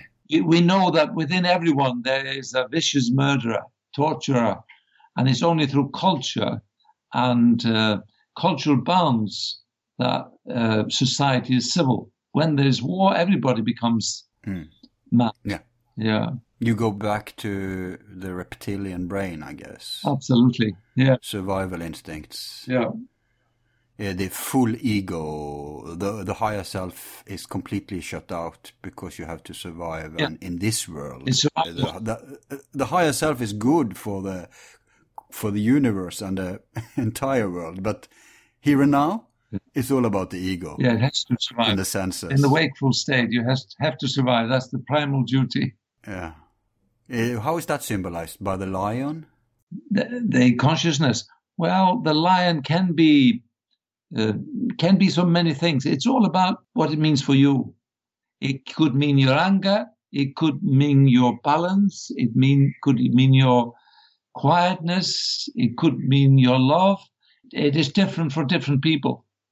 It's not really defining symbols, but exploring what they mean. You know, finding out what they mean for you Mm. they don't necessarily have a fixed meaning. They're, they're more like mirrors that can facilitate change. They're fluid, the, but what about archetypes? Don't you think there's some universal? Well, that was obviously Jung's idea. Not just his, but he, he, he was the first to bring it into psychology. Yeah, he yeah. actually took it from esoterica, but that's another story. So, what do you think about it? Never mind Jung. Yeah. Well, I, th- I, I am more that depends on what level of consciousness you are. Mm. Obviously, in the idea of archetypal selves, when people having profound dreams at, at moments of change, they are in a domain of kind of archetypal uh, consciousness. And then the language it feels very true. But in a more normal consciousness or in a dream, normal dream consciousness, the symbols may have different meanings. Uh, my view is that this is always based on the individual and individual experiences. Um, we, we, we rarely stand on this, this pure realm when, when the, the primary elements uh, merge um, as pure as they can be. I think it's more of a, a rare occurrence. Right. But we do have uh, the DNA in common. We do have uh, certain coded. Uh, we we have the basic geometry in matter in common. We have uh, certain. I I think in consciousness, as in matter, there are certain patterns that are universal. No, I mean, you could wipe out the entire human race, and you could r- reboot it and certain things would get back. Yeah. Not just how we manifest physically, but also consciousness. And I think to access those, I agree with you, you have to go to the mountaintop, to the very top, yeah. to access them in the purest forms. So I'm not saying it's practically available for everyone or, or something like that. And I do agree that on the path to the mountaintop, there will be different routes. Eventually it will be four paths, like uh, east, west, north, south, but in the beginning, when we're at the foot, coming out of the forest, there will be a million ways up, right? So I do agree that uh, you have to find your approach, but there may be um, certain commonalities that we can that we respond to and and uh, adhere to. If nothing else, let's just say basic emotions like fear and love, right? Yeah, yeah. But th- my view is obviously because I, I in psychotherapy I treat normal people, not yogis or spiritually illuminated beings. Whatever comes up in your mind, you have to respect, and you can. When you think you know something, you are no longer experiencing it. So, so from an experiential point of view, it's always better to approach whatever live imagery comes with respect and admiration and explore them, have dialogue with them, and allow their meaning to emerge. If you have a view what they could mean or should mean, you're usually blind to their nature. Yeah, I agree. That's when you're starting to conceptualize them and intellectualize them and, and, and try to convey them to others. Then it becomes dogma. As that you logic is of no help at all. Yeah. I agree with that. but I'm, I'm thinking, even Jung said that you can never encounter them in their purest, most primordial, original form. I don't know if you can say never, but th- that's not practical. But you can deal with the manifestations, and they can be different. Uh, depends on the layer, on the level, I guess. Exactly. But just like in Kabbalah in the yeah. Egyptians, no mortal man can uh, see the face of God because once he does, he's no longer mortal. exactly. good point. Good point. That unfortunately, like all these dogmas, are degenerations of higher truths yeah. that the fundamentalists just can't understand. So then we become iconoclasts and no, no, you can't depict God or whatever. Yeah. So it's crazy. Time is always fleeing when we're having fun. Um, but I, I need to go through a couple of more points with you before we close shop. No problem. So I did mention this possession exorcism phenomenon earlier, and uh, even though you're not given that phenomenon big space in the book, but I, I still want to discuss it with you. Okay. Because it, it, kind of uh, borders on, on the subject, at least as far as spirituality and insanity goes, and it's tremendously fascinating, and you yes. have deep experience with this. Because you could say it's typical today that we see that in psychiatry, they think all these phenomena are just illnesses of the mind. Whereas in the more, in the more mythical realities, magical realities, they are regarded as, you know, as entities, as something that happens with your mind. I, I don't know if it's an either or anyway, but yeah. Yeah, you wanna you wanna share some observations around this phenomenon? Yes, I think it's a fascinating area. And my view is don't have a view, go with the flow. um, I think if you think you know what's happening, then you're probably not seeing what's happening. So I always keep an open mind. Sometimes it's more psychological, sometimes it feels more literal. I can tell you an example. I, I just a, mm-hmm. a, lady that I worked with. She was uh, probably in her early 30s. Um, she wanted to have a second child. Now, she was worried because when she had her first child, she got very depressed and was very unwell for, for over a year. So she wanted to prepare herself for a second pregnancy. So she came to psychotherapy for me with me. And there were, along with it came an interesting observation that she sometimes woke up in the middle of the night, very angry, and started hitting and screaming at her lovely husband. Poor guy. yes. And she said, seemed to have this oscillation of mood. So I saw her for a number of sessions and we started working on childhood, etc., etc., etc. And it didn't seem to make much of a difference. Um, now, usually I'm very cautious, especially in England, you know, where kind of exorcism is not really seen as an appropriate treatment. No, but I, I do know that uh, Catholic psychiatrists can apply it. Yes, they do. Yeah, yeah. But anyway, uh, on one occasion, her husband came with her, and I felt, well, that feels a much safer kind of way of exploring things is slightly different. Now, mm. uh, because I'm also an acupuncturist and learned in in uh, in uh, Chinese medicine, um, uh, two o'clock in the morning is liver, mm-hmm. and so I thought, why don't we just play with this idea? And I, I said, uh, do you mind if you have a look at your liver? And she said, What do you mean, my liver? I can't see my liver. Mm-hmm. Well, just imagination. Uh, play with it with me. What do you see? And she said, Well, there's some dark edges. It's purple. And I said, Well, let's focus on the dark edges. And after a little while, she suddenly told me that she was in a closed room and there was a young boy in the room. And who was this boy in the room? Oops. She had never told her husband. She had become pregnant when she was 18 and she had an abortion. Wow. And uh, so she had been keeping a big secret of her life. Right. And her husband was there. And I, I said, Do you mind if I speak with the boy? And the boy spoke with me, and I said, What's wrong? And he clearly was in a state of great anger. And I said, Well, is it not time to move on? I said, He's not moving on. And we spoke about possible new child, and he said, "No, I'm not happy with that. I wasn't allowed to have any life and all that." And so he was quite stuck with his anger. So I said to the boy, "Let's look a bit deeper. What's holding you back?" Hang on, did you communicate with the boy through her? Yes, through her. But she, was she in a meditative state? Yes, exactly. Or in a hypnotic state? Well, just in a, I just asked her to go internally and share with what came up in her mind. Okay. And uh, so I, so the when then, then we had the third speaker who was a demon, who said he was there to hold the anger of the boy. And I said, well, he's done an excellent job. Even the demons you uh, respect and meet on their own premises. Absolutely.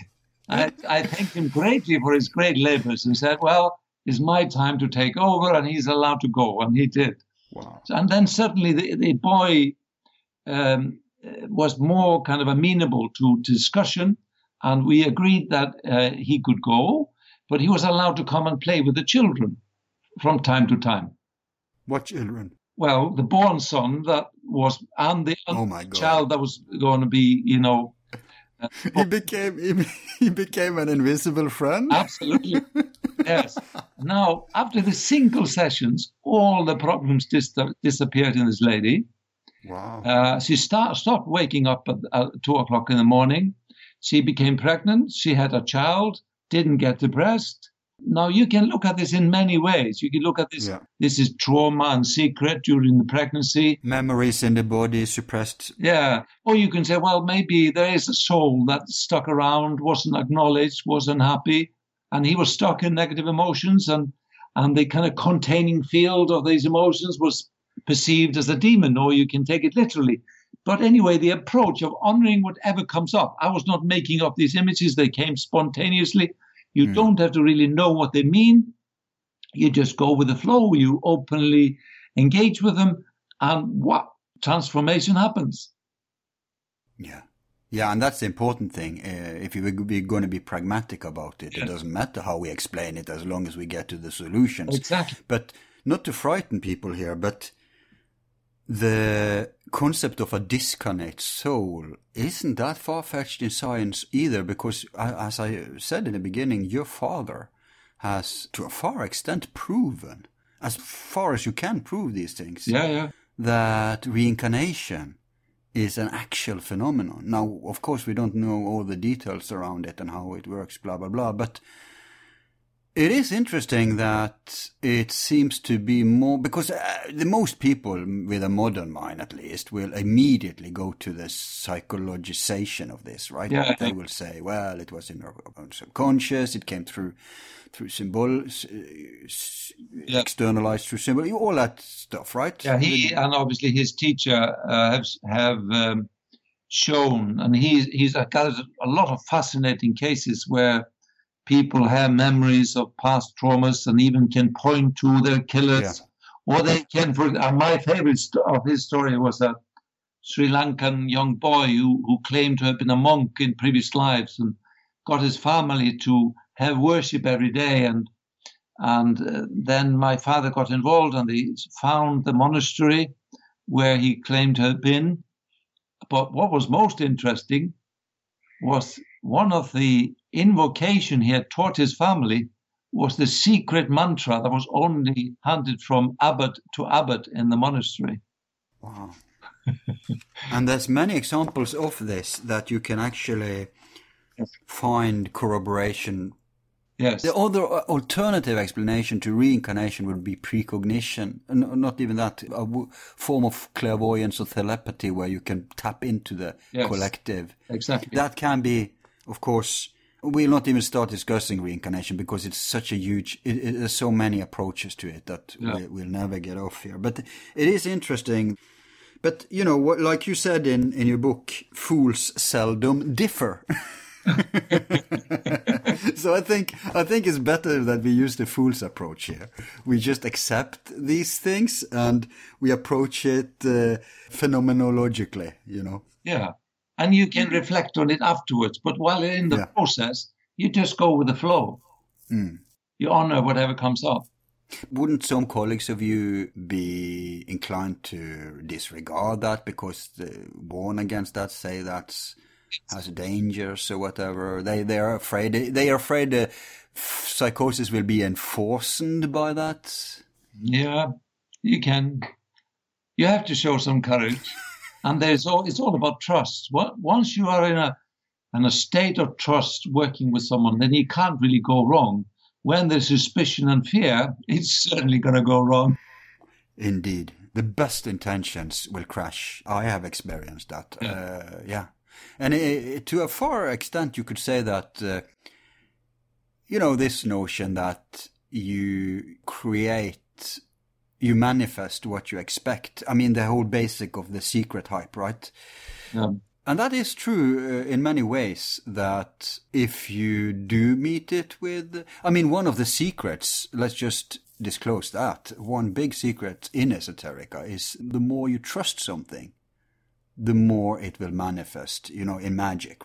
Yeah. If you don't believe, and that's the problem with doubters, with agnosticism, with critical thinkers. They are actually honest in that they examine stuff and they examine their own, which is a healthy principle, you know, to evaluate and, and be critical. But the problem with that is that stupid people, basically, people who have blind faith in their own notions, no matter how crazy and, and wrong the notions are, will manifest, that they have the power and people will follow them. Yeah. look at the presidential election. But if you take it to a kind of a practical level, like um, with in relationship, you know, people fall in love. They see they're fascinated by someone. Uh, that uh, someone really inspires them. They get in touch with something wonderful within themselves. But as the relationships start to deepen, we realize that it isn't only the fascination that draws people together, but also the nightmare. Not only the dream and the intention of where they want to go, but the unfinished business draws people probably more. The shadow aspect, the nightmare, right. the right. the disaster is actually more powerful in drawing people together. And as the relationship uh, deepens, then they start to see their darkness in the opposing partner. And then they project those bad qualities to the partner. Yeah, and if there is enough love, then that that darkness will be healed. Right. But if there isn't enough reflection and love, uh, that darkness will destroy the relationship. Being there, done that. So, so it's all so the darkness, our unfinished business, because we don't know it well enough, it will impact on whatever we do. Hmm. And if we get a strong reaction, we better know that it's certainly got a shadow aspect to it. So a clue here is to have faith. In this case, since you're taking it in a practical example, to have faith in the love, in the bond, in the partner. Yeah. Instead of yielding to suspicion and fear and projection and all that. Yeah. And also when difficulty come up, um, there are two ways of seeing it. And I think just like in, in most things, there are opposing views and either is terrible, but together they're beautiful. And, and so one view is, is none of my business is all your troubles. Is not I am not involved in this. Is you're clearly the troubled person. Mm. So I, the other way is I'm sorry, this is all my fault.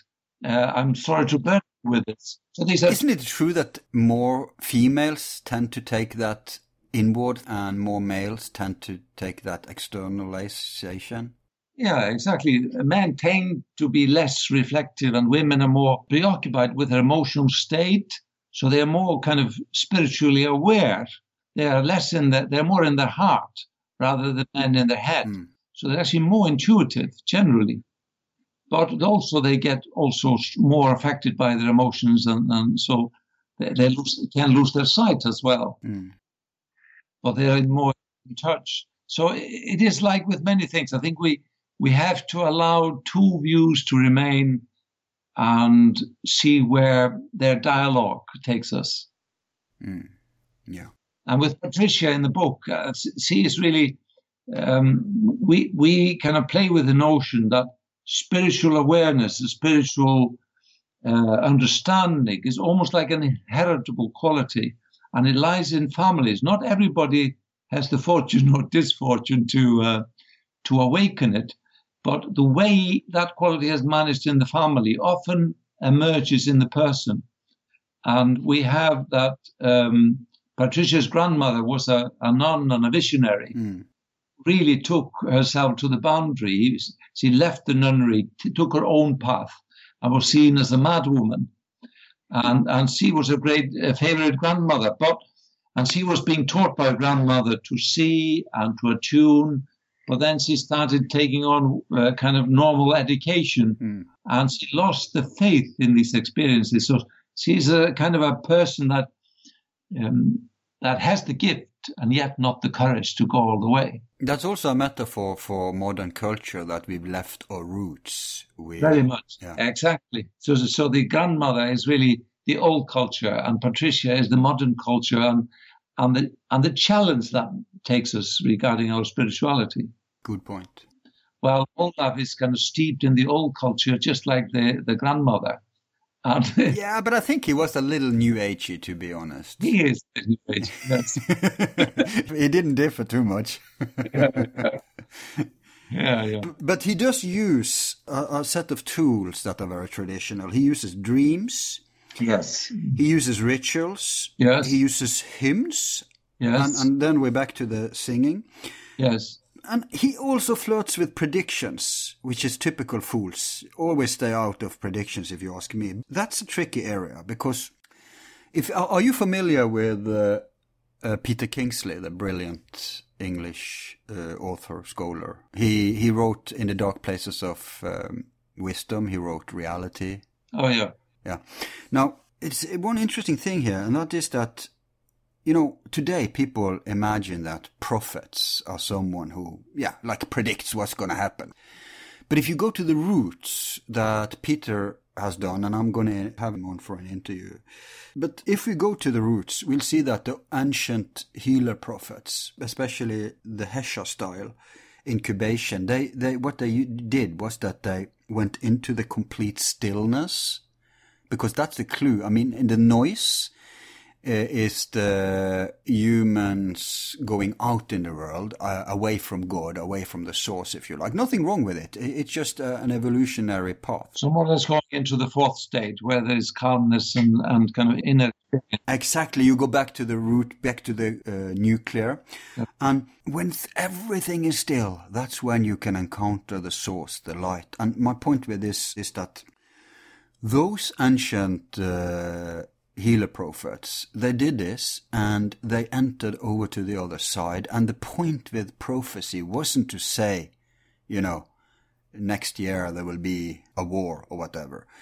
A real prophet isn't someone who predicts, is someone who manages to go to the other side, to the realm of the gods, the, the archetypes, call it what you want. uh, And here's the clue come back, return, and bring with you something of the divine realm that you can share in the world. Because, I mean, everybody can do it for themselves, but it also has to be something that you can apply in this world. And if you manage that, if you could bring a bit of that source and bring it back with you and share it with other people so that it will be useful for them too, then you were a prophet. Yeah, yeah. But from another point of view, I think all living beings are prophetic.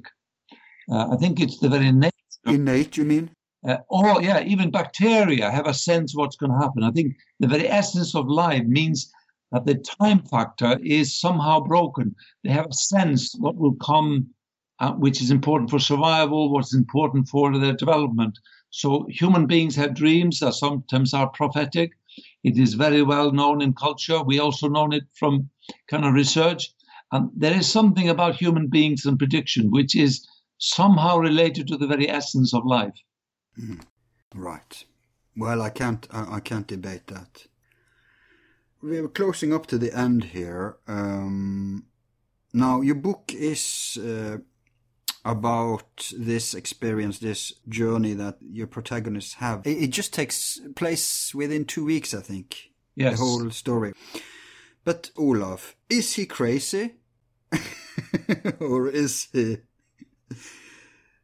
You spiritual? you want me to ruin the book? well, the fool don't differ, does he? well, it depends on what you think is crazy. I think Yeah. uh, it's a label. It is. If you were in those shoes, doesn't really matter whether you're crazy or not. You have to go with your experience. Good point. Good point. You end the book by the following hymn. Hail to you, the Vedis device in Mount Hoffel. Hail to you, Bard the bright in Mount Snæfell. Snowfall. Hail to you, Brand the blessed guardian of the Grail Mountain.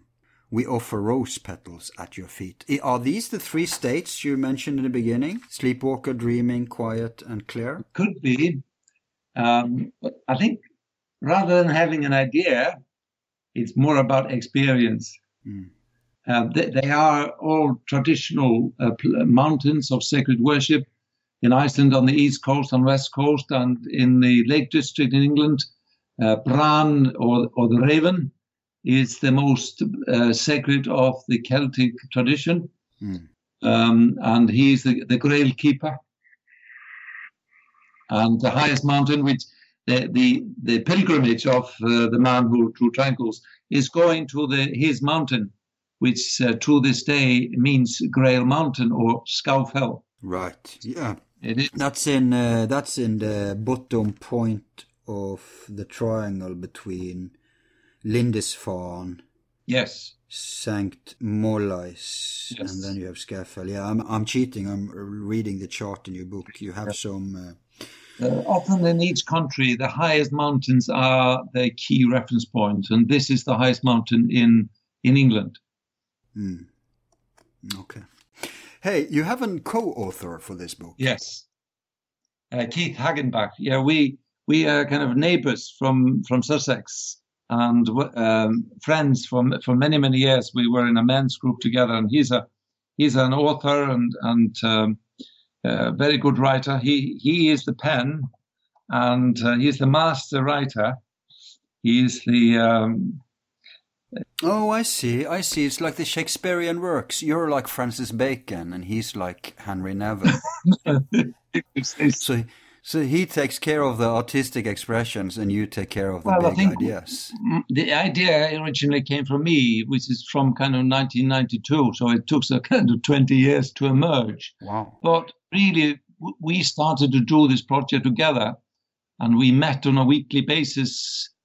And really, almost from day one, these images we weren't really planning the story. The story took us on a journey. It wrote itself, right? Yes, it wrote absolutely itself. Um, so we finished the book in, in about a year after meeting every week. But it took us another three years to rewrite it because once we, we had kind of developed the idea and the basic story, we, we also had to think about what makes a good book. And it's about, you know, a fascinating start. It has to be a powerful ending. It's about opening and ending chapters. It's about the quantity of material. It's about you know having a sense where there's ebb and flow. So we had to kind of look at all these aspects, but only after the story had gotten written itself. Mm. So the artistry really came of telling a story came later, but the story more or less uh, created itself. Mm. I see. So you began, but I think it's very hard to well, probably not harder than being in a band together, but if you're going to create with someone, you have to be very in flow with them. Oh yeah, absolutely. So I guess you had a good chemistry on creating. Yeah, we, we know each other very well, and we're by both uh, very intuitive, and we had kind of full kind of trust in each other's kind of abilities. Is Keith also a psychiatrist? He is a psychotherapist. Right, right. So, so he was a colleague of you. Yeah, well, he, we didn't never work together, but he, he worked within the mental health um, as a therapist. And he has uh, issued stuff before, right? Radio plays. Yes. Yeah, he's published uh, a few books and, and plays and things like that. Yes. We'll put up links um, at your presentation page at our website. We'll also put a few links to his stuff. Yeah. Have you issued any books uh, other than this one? Not, not for almost 100 years. yeah, that's one thing. And I do know you've written a lot, but for public consummation, can people find other stuff out there? No, no. By your present personality? No. you should do something about that, man. really? Will come, it will come. Okay. But um, yeah, we have we have a, a, a script writer working on it at the, at the moment, and we have uh, potential film producers who have shown interest. Wow. So we are hoping either to make it as a movie or to a series of um, TV programs, and also we are we are looking at uh, developing a sequel, which will be in the states nice. and uh, focused on on George Washington and his sacred geometry that he was used to found the state. yeah, that's very popular these days. Yeah, I mean, there are already some Hollywood movies Yeah, about that subject, so it's in the time right now. yeah absolutely, yes. But that's that's another. That's not this manuscript, obviously. Oh, that's the next book. Oh, so you're already uh, working on the next one. Yes. Hmm. So you bring this uh, geometry subject, but this time you're not exploring it in psychiatry and that, but more straight to the esoteric. more historic and, and kind of Yeah. Having a sense that to awaken the Americans to wow, there is something that has been mm, charged into the land here that we need to explore. Absolutely, that's great. Hmm. Uh, so that's the next the next step. Is probably going to be ready by the end of the year. Hmm. So um, then we'll approach a few producers. We've got uh, we've already approached a few that possibly two are interested. Hmm. But obviously, it takes a lot of work to take it from a book into a a movie. Yeah. Uh, it has to simplify it and streamline. Yeah, the problem, but if, you, if other people are going to do it, they may slaughter the story because they don't understand the key Oh, points. we have, we have actually got a, a really esoteric writer Oh, nice. He's really good at that. So um, we are working quite closely with him. He, he's really intuitive and really, uh, you know, the story of how he found the book is really interesting. okay. He, he, he lives near London. He went to London to a second-hand bookshop. Uh, he had ordered a book. And when he arrived, he, uh, they realized that the book had been sent to a wrong shop. so, so he went uh, checking what was in and found our book um, there. And he said, "Well, that feels good. Let's have a have a look." And he kind of browsed through it on the way on the train. As he came home, his son came to him and said, "Dad, Dad, you have to go with me walking on Mount Scafell. I have a, I have decided to to um, um, what do you say gather some money for a good cause." Wow. And he said, "Come on, what's happening here?" Yeah, synchronicity, man. and, for the listener, I have to say that Mount Scafell is also a protagonist in the book, or an antagonist. You define it. But A but very important destination point. Yeah. So that's great when stuff like that happens. Ah, it's flow. Yeah, The gods are with you. yeah, I think so. Mm. I wish you the best of blessings, fortune with that. Thank you. But you do arrange conferences, right, or retreats? I'm not sure what it is. You, I know you had one uh, not that long ago at I. Yeah, we had uh, we had a conference, uh, part of the Esoteric Quest series of co- conferences, um, onto Mount Snæfell, onto the abode of Bard, our high god of old Iceland, uh, last August. Right. Uh, we were kind of exploring Nordic mythology, um, especially the experiential parts and some of the ideas, um, and and really the interesting fact that in Iceland, which was the outskirt of Europe in the 12th, 13th century, this was the, was a golden age. It was the highest culture on the globe at the time, Mm. and it doesn't really make sense why that was the case. But these kind of esoteric bloomings, they occur from time to time, and they seem to come from nowhere, and they go. Right. By the way, are you going to have more of these conferences? Yeah, we're going to have the, the next conference in August in Lewis, uh, Lewis and Harris, uh, which are the Outer Hebrides in Scotland. Oh, right. Uh, so we're going to look at the, the origins and the mingling of Nordic culture and the Celtic, uh, and look at various kind of aspects of, of these two. Um, so uh, I'm going to continue a little bit with my uh, study of Nordic mythology and, and the sacred geometry, both in Iceland, Norway, and in England, and how England and Scotland how these connect. Others will uh, explore other parts. We'll be looking at also the megalithic tradition there, and and there will be some experiential trips before the conference and after, both going to Findhorn and Wow. uh, Isle of Iona, and different things. So it's going to be a fascinating conference. Indeed. Maybe I should go there. Yeah. And, and uh, we, of course, we're going to put up links for this uh, at our website. So if people are interested, they can. Um, they can. I mean, you're not the only speaker, No, but uh, There are many speakers, many speakers. yeah, Yeah. yeah. But they'll get the chance also to encounter some of your magic. Yeah. So um, uh, yeah, and you have a website for that, don't you? Yes, I'll send you the link. Yeah, we'll put it up, but you can also just say it here Uh, for the esoteric quest, you mean? for anything you have actually. Also the book. Uh, the book you can find on Facebook just under The Man Who Drew Triangles. Uh, you can also just uh, Google The Man Who Drew Triangles, and there's a, there's a small website there. I guess they should probably put in your name too. Yes, you can find it there as well. But you mainly end up at my clinic. Which is a good place to. I mean, if I'm ever getting committed, I want to be committed in your clinic. We don't commit people there. They- Pardon? we don't commit people at my clinic. No, it's a rehabilitation. I know. I know. Yes, our motto is uh, you have to take take care or take responsibility for your health. Nothing happens without your initiative. Yeah, that's excellent. I mean, that's real healing. Yeah, you have to own it. Yeah, you can't force healing upon anyone anyway. So, Yeah, but uh, uh, the esoteric conferences. Uh, what's the website there? um, I think if you just uh, Google esoteric quest and possibly put in Lewis L E W I S, it may not be up and running. It's going to be up and running probably next week. But you- you'll find the esoteric uh, quest uh, website without problems. There is it's already here www.esotericquest.org. Mm. It it shows the information on the uh, quest on the 27th, 22nd of August this year. But you did have a website, I remember, for the book, Yeah, this. not just Facebook. Yes, I, I have. It's smaller now, but that's just the the man who drew triangles. We'll put up all these links. But how can they get this book if they're interested? There's Amazon. Okay, so it's on Amazon. Yeah, yeah. Okay, that's great. Well, I guess that wraps it up then.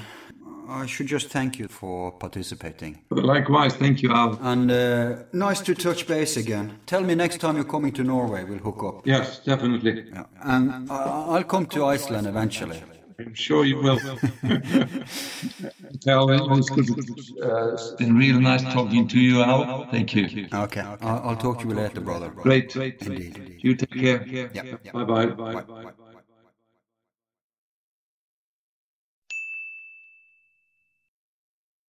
Thanks again to Dr. Erlendsson for sharing with us his time and insights. Before parting, I will read a brief quote from his book. The following is from a dialogue between the two main protagonists, Olaf, the mystic, and Patricia, his psychiatrist. It is not really a question of choosing. To make a choice is usually a logical process. That is not really how I work, how I find my patterns. I do not even look for them, you see. I simply tune into the land and wait to see what it tells me. You could say I listen and let it guide me. I think my connection to the land, to the planet, is different from yours. I would describe it as allowing myself to enter the stream of the guiding consciousness of the earth.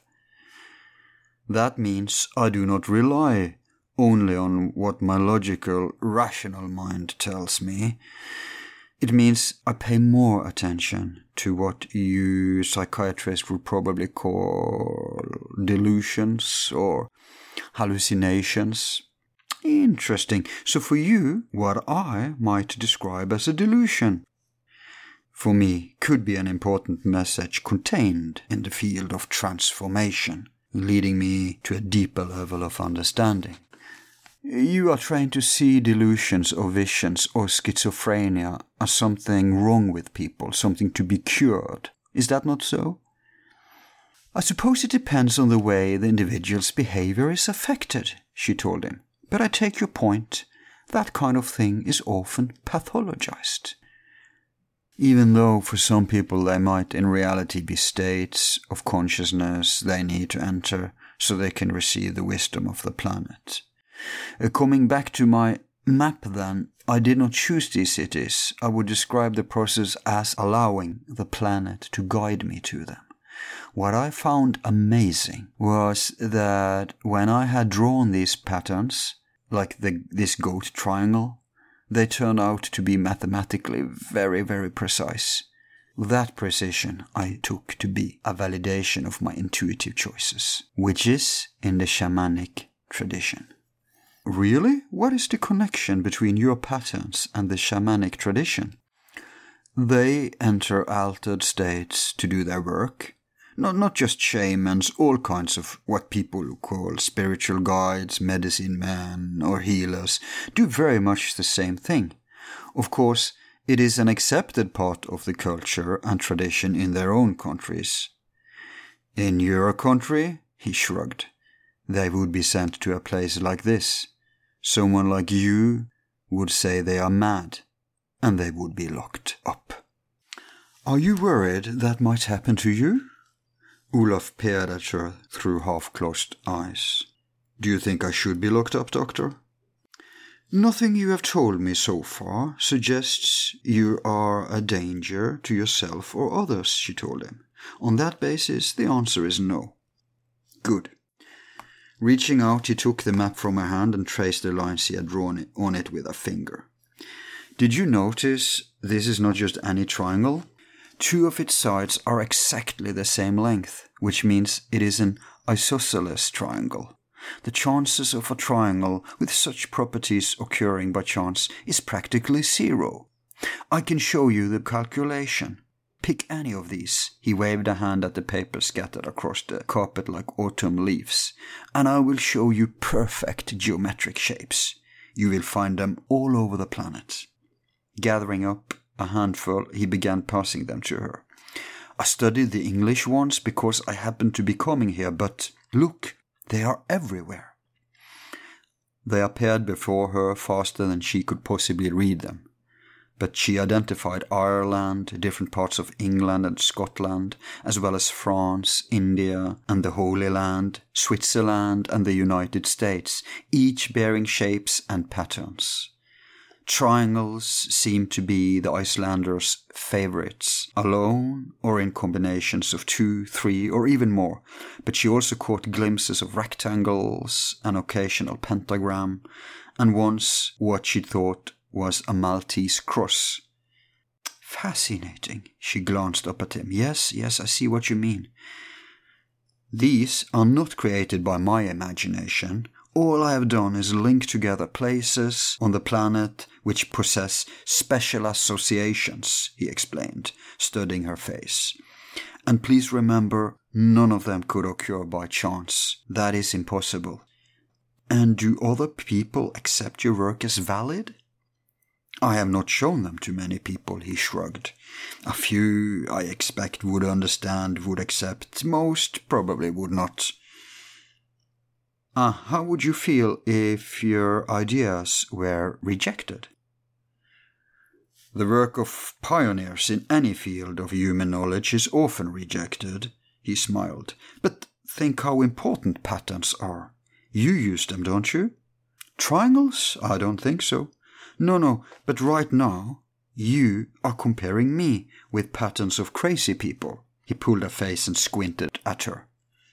Mm, I wonder, what pattern does this Olaf fit?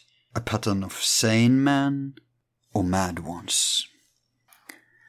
That's it for today. Remember to share our programs with other people whom you think may be in sympathy with them. Also, many of you have complained that our public releases lately have been slow which is true, but that's just because we're short on video makers right now. If you'd like to contribute in this regard, feel free to contact us. Also, if you've donated, remember you can join our website where you'll get access to all programs and enjoy a more frequent release than at our public channel. And of course, get them months before. So, Thanks for staying with us. Your host, as ever, has been Al. We'll soon be back with another smashing show thanks to our patrons and the Borealis team. Be seeing you.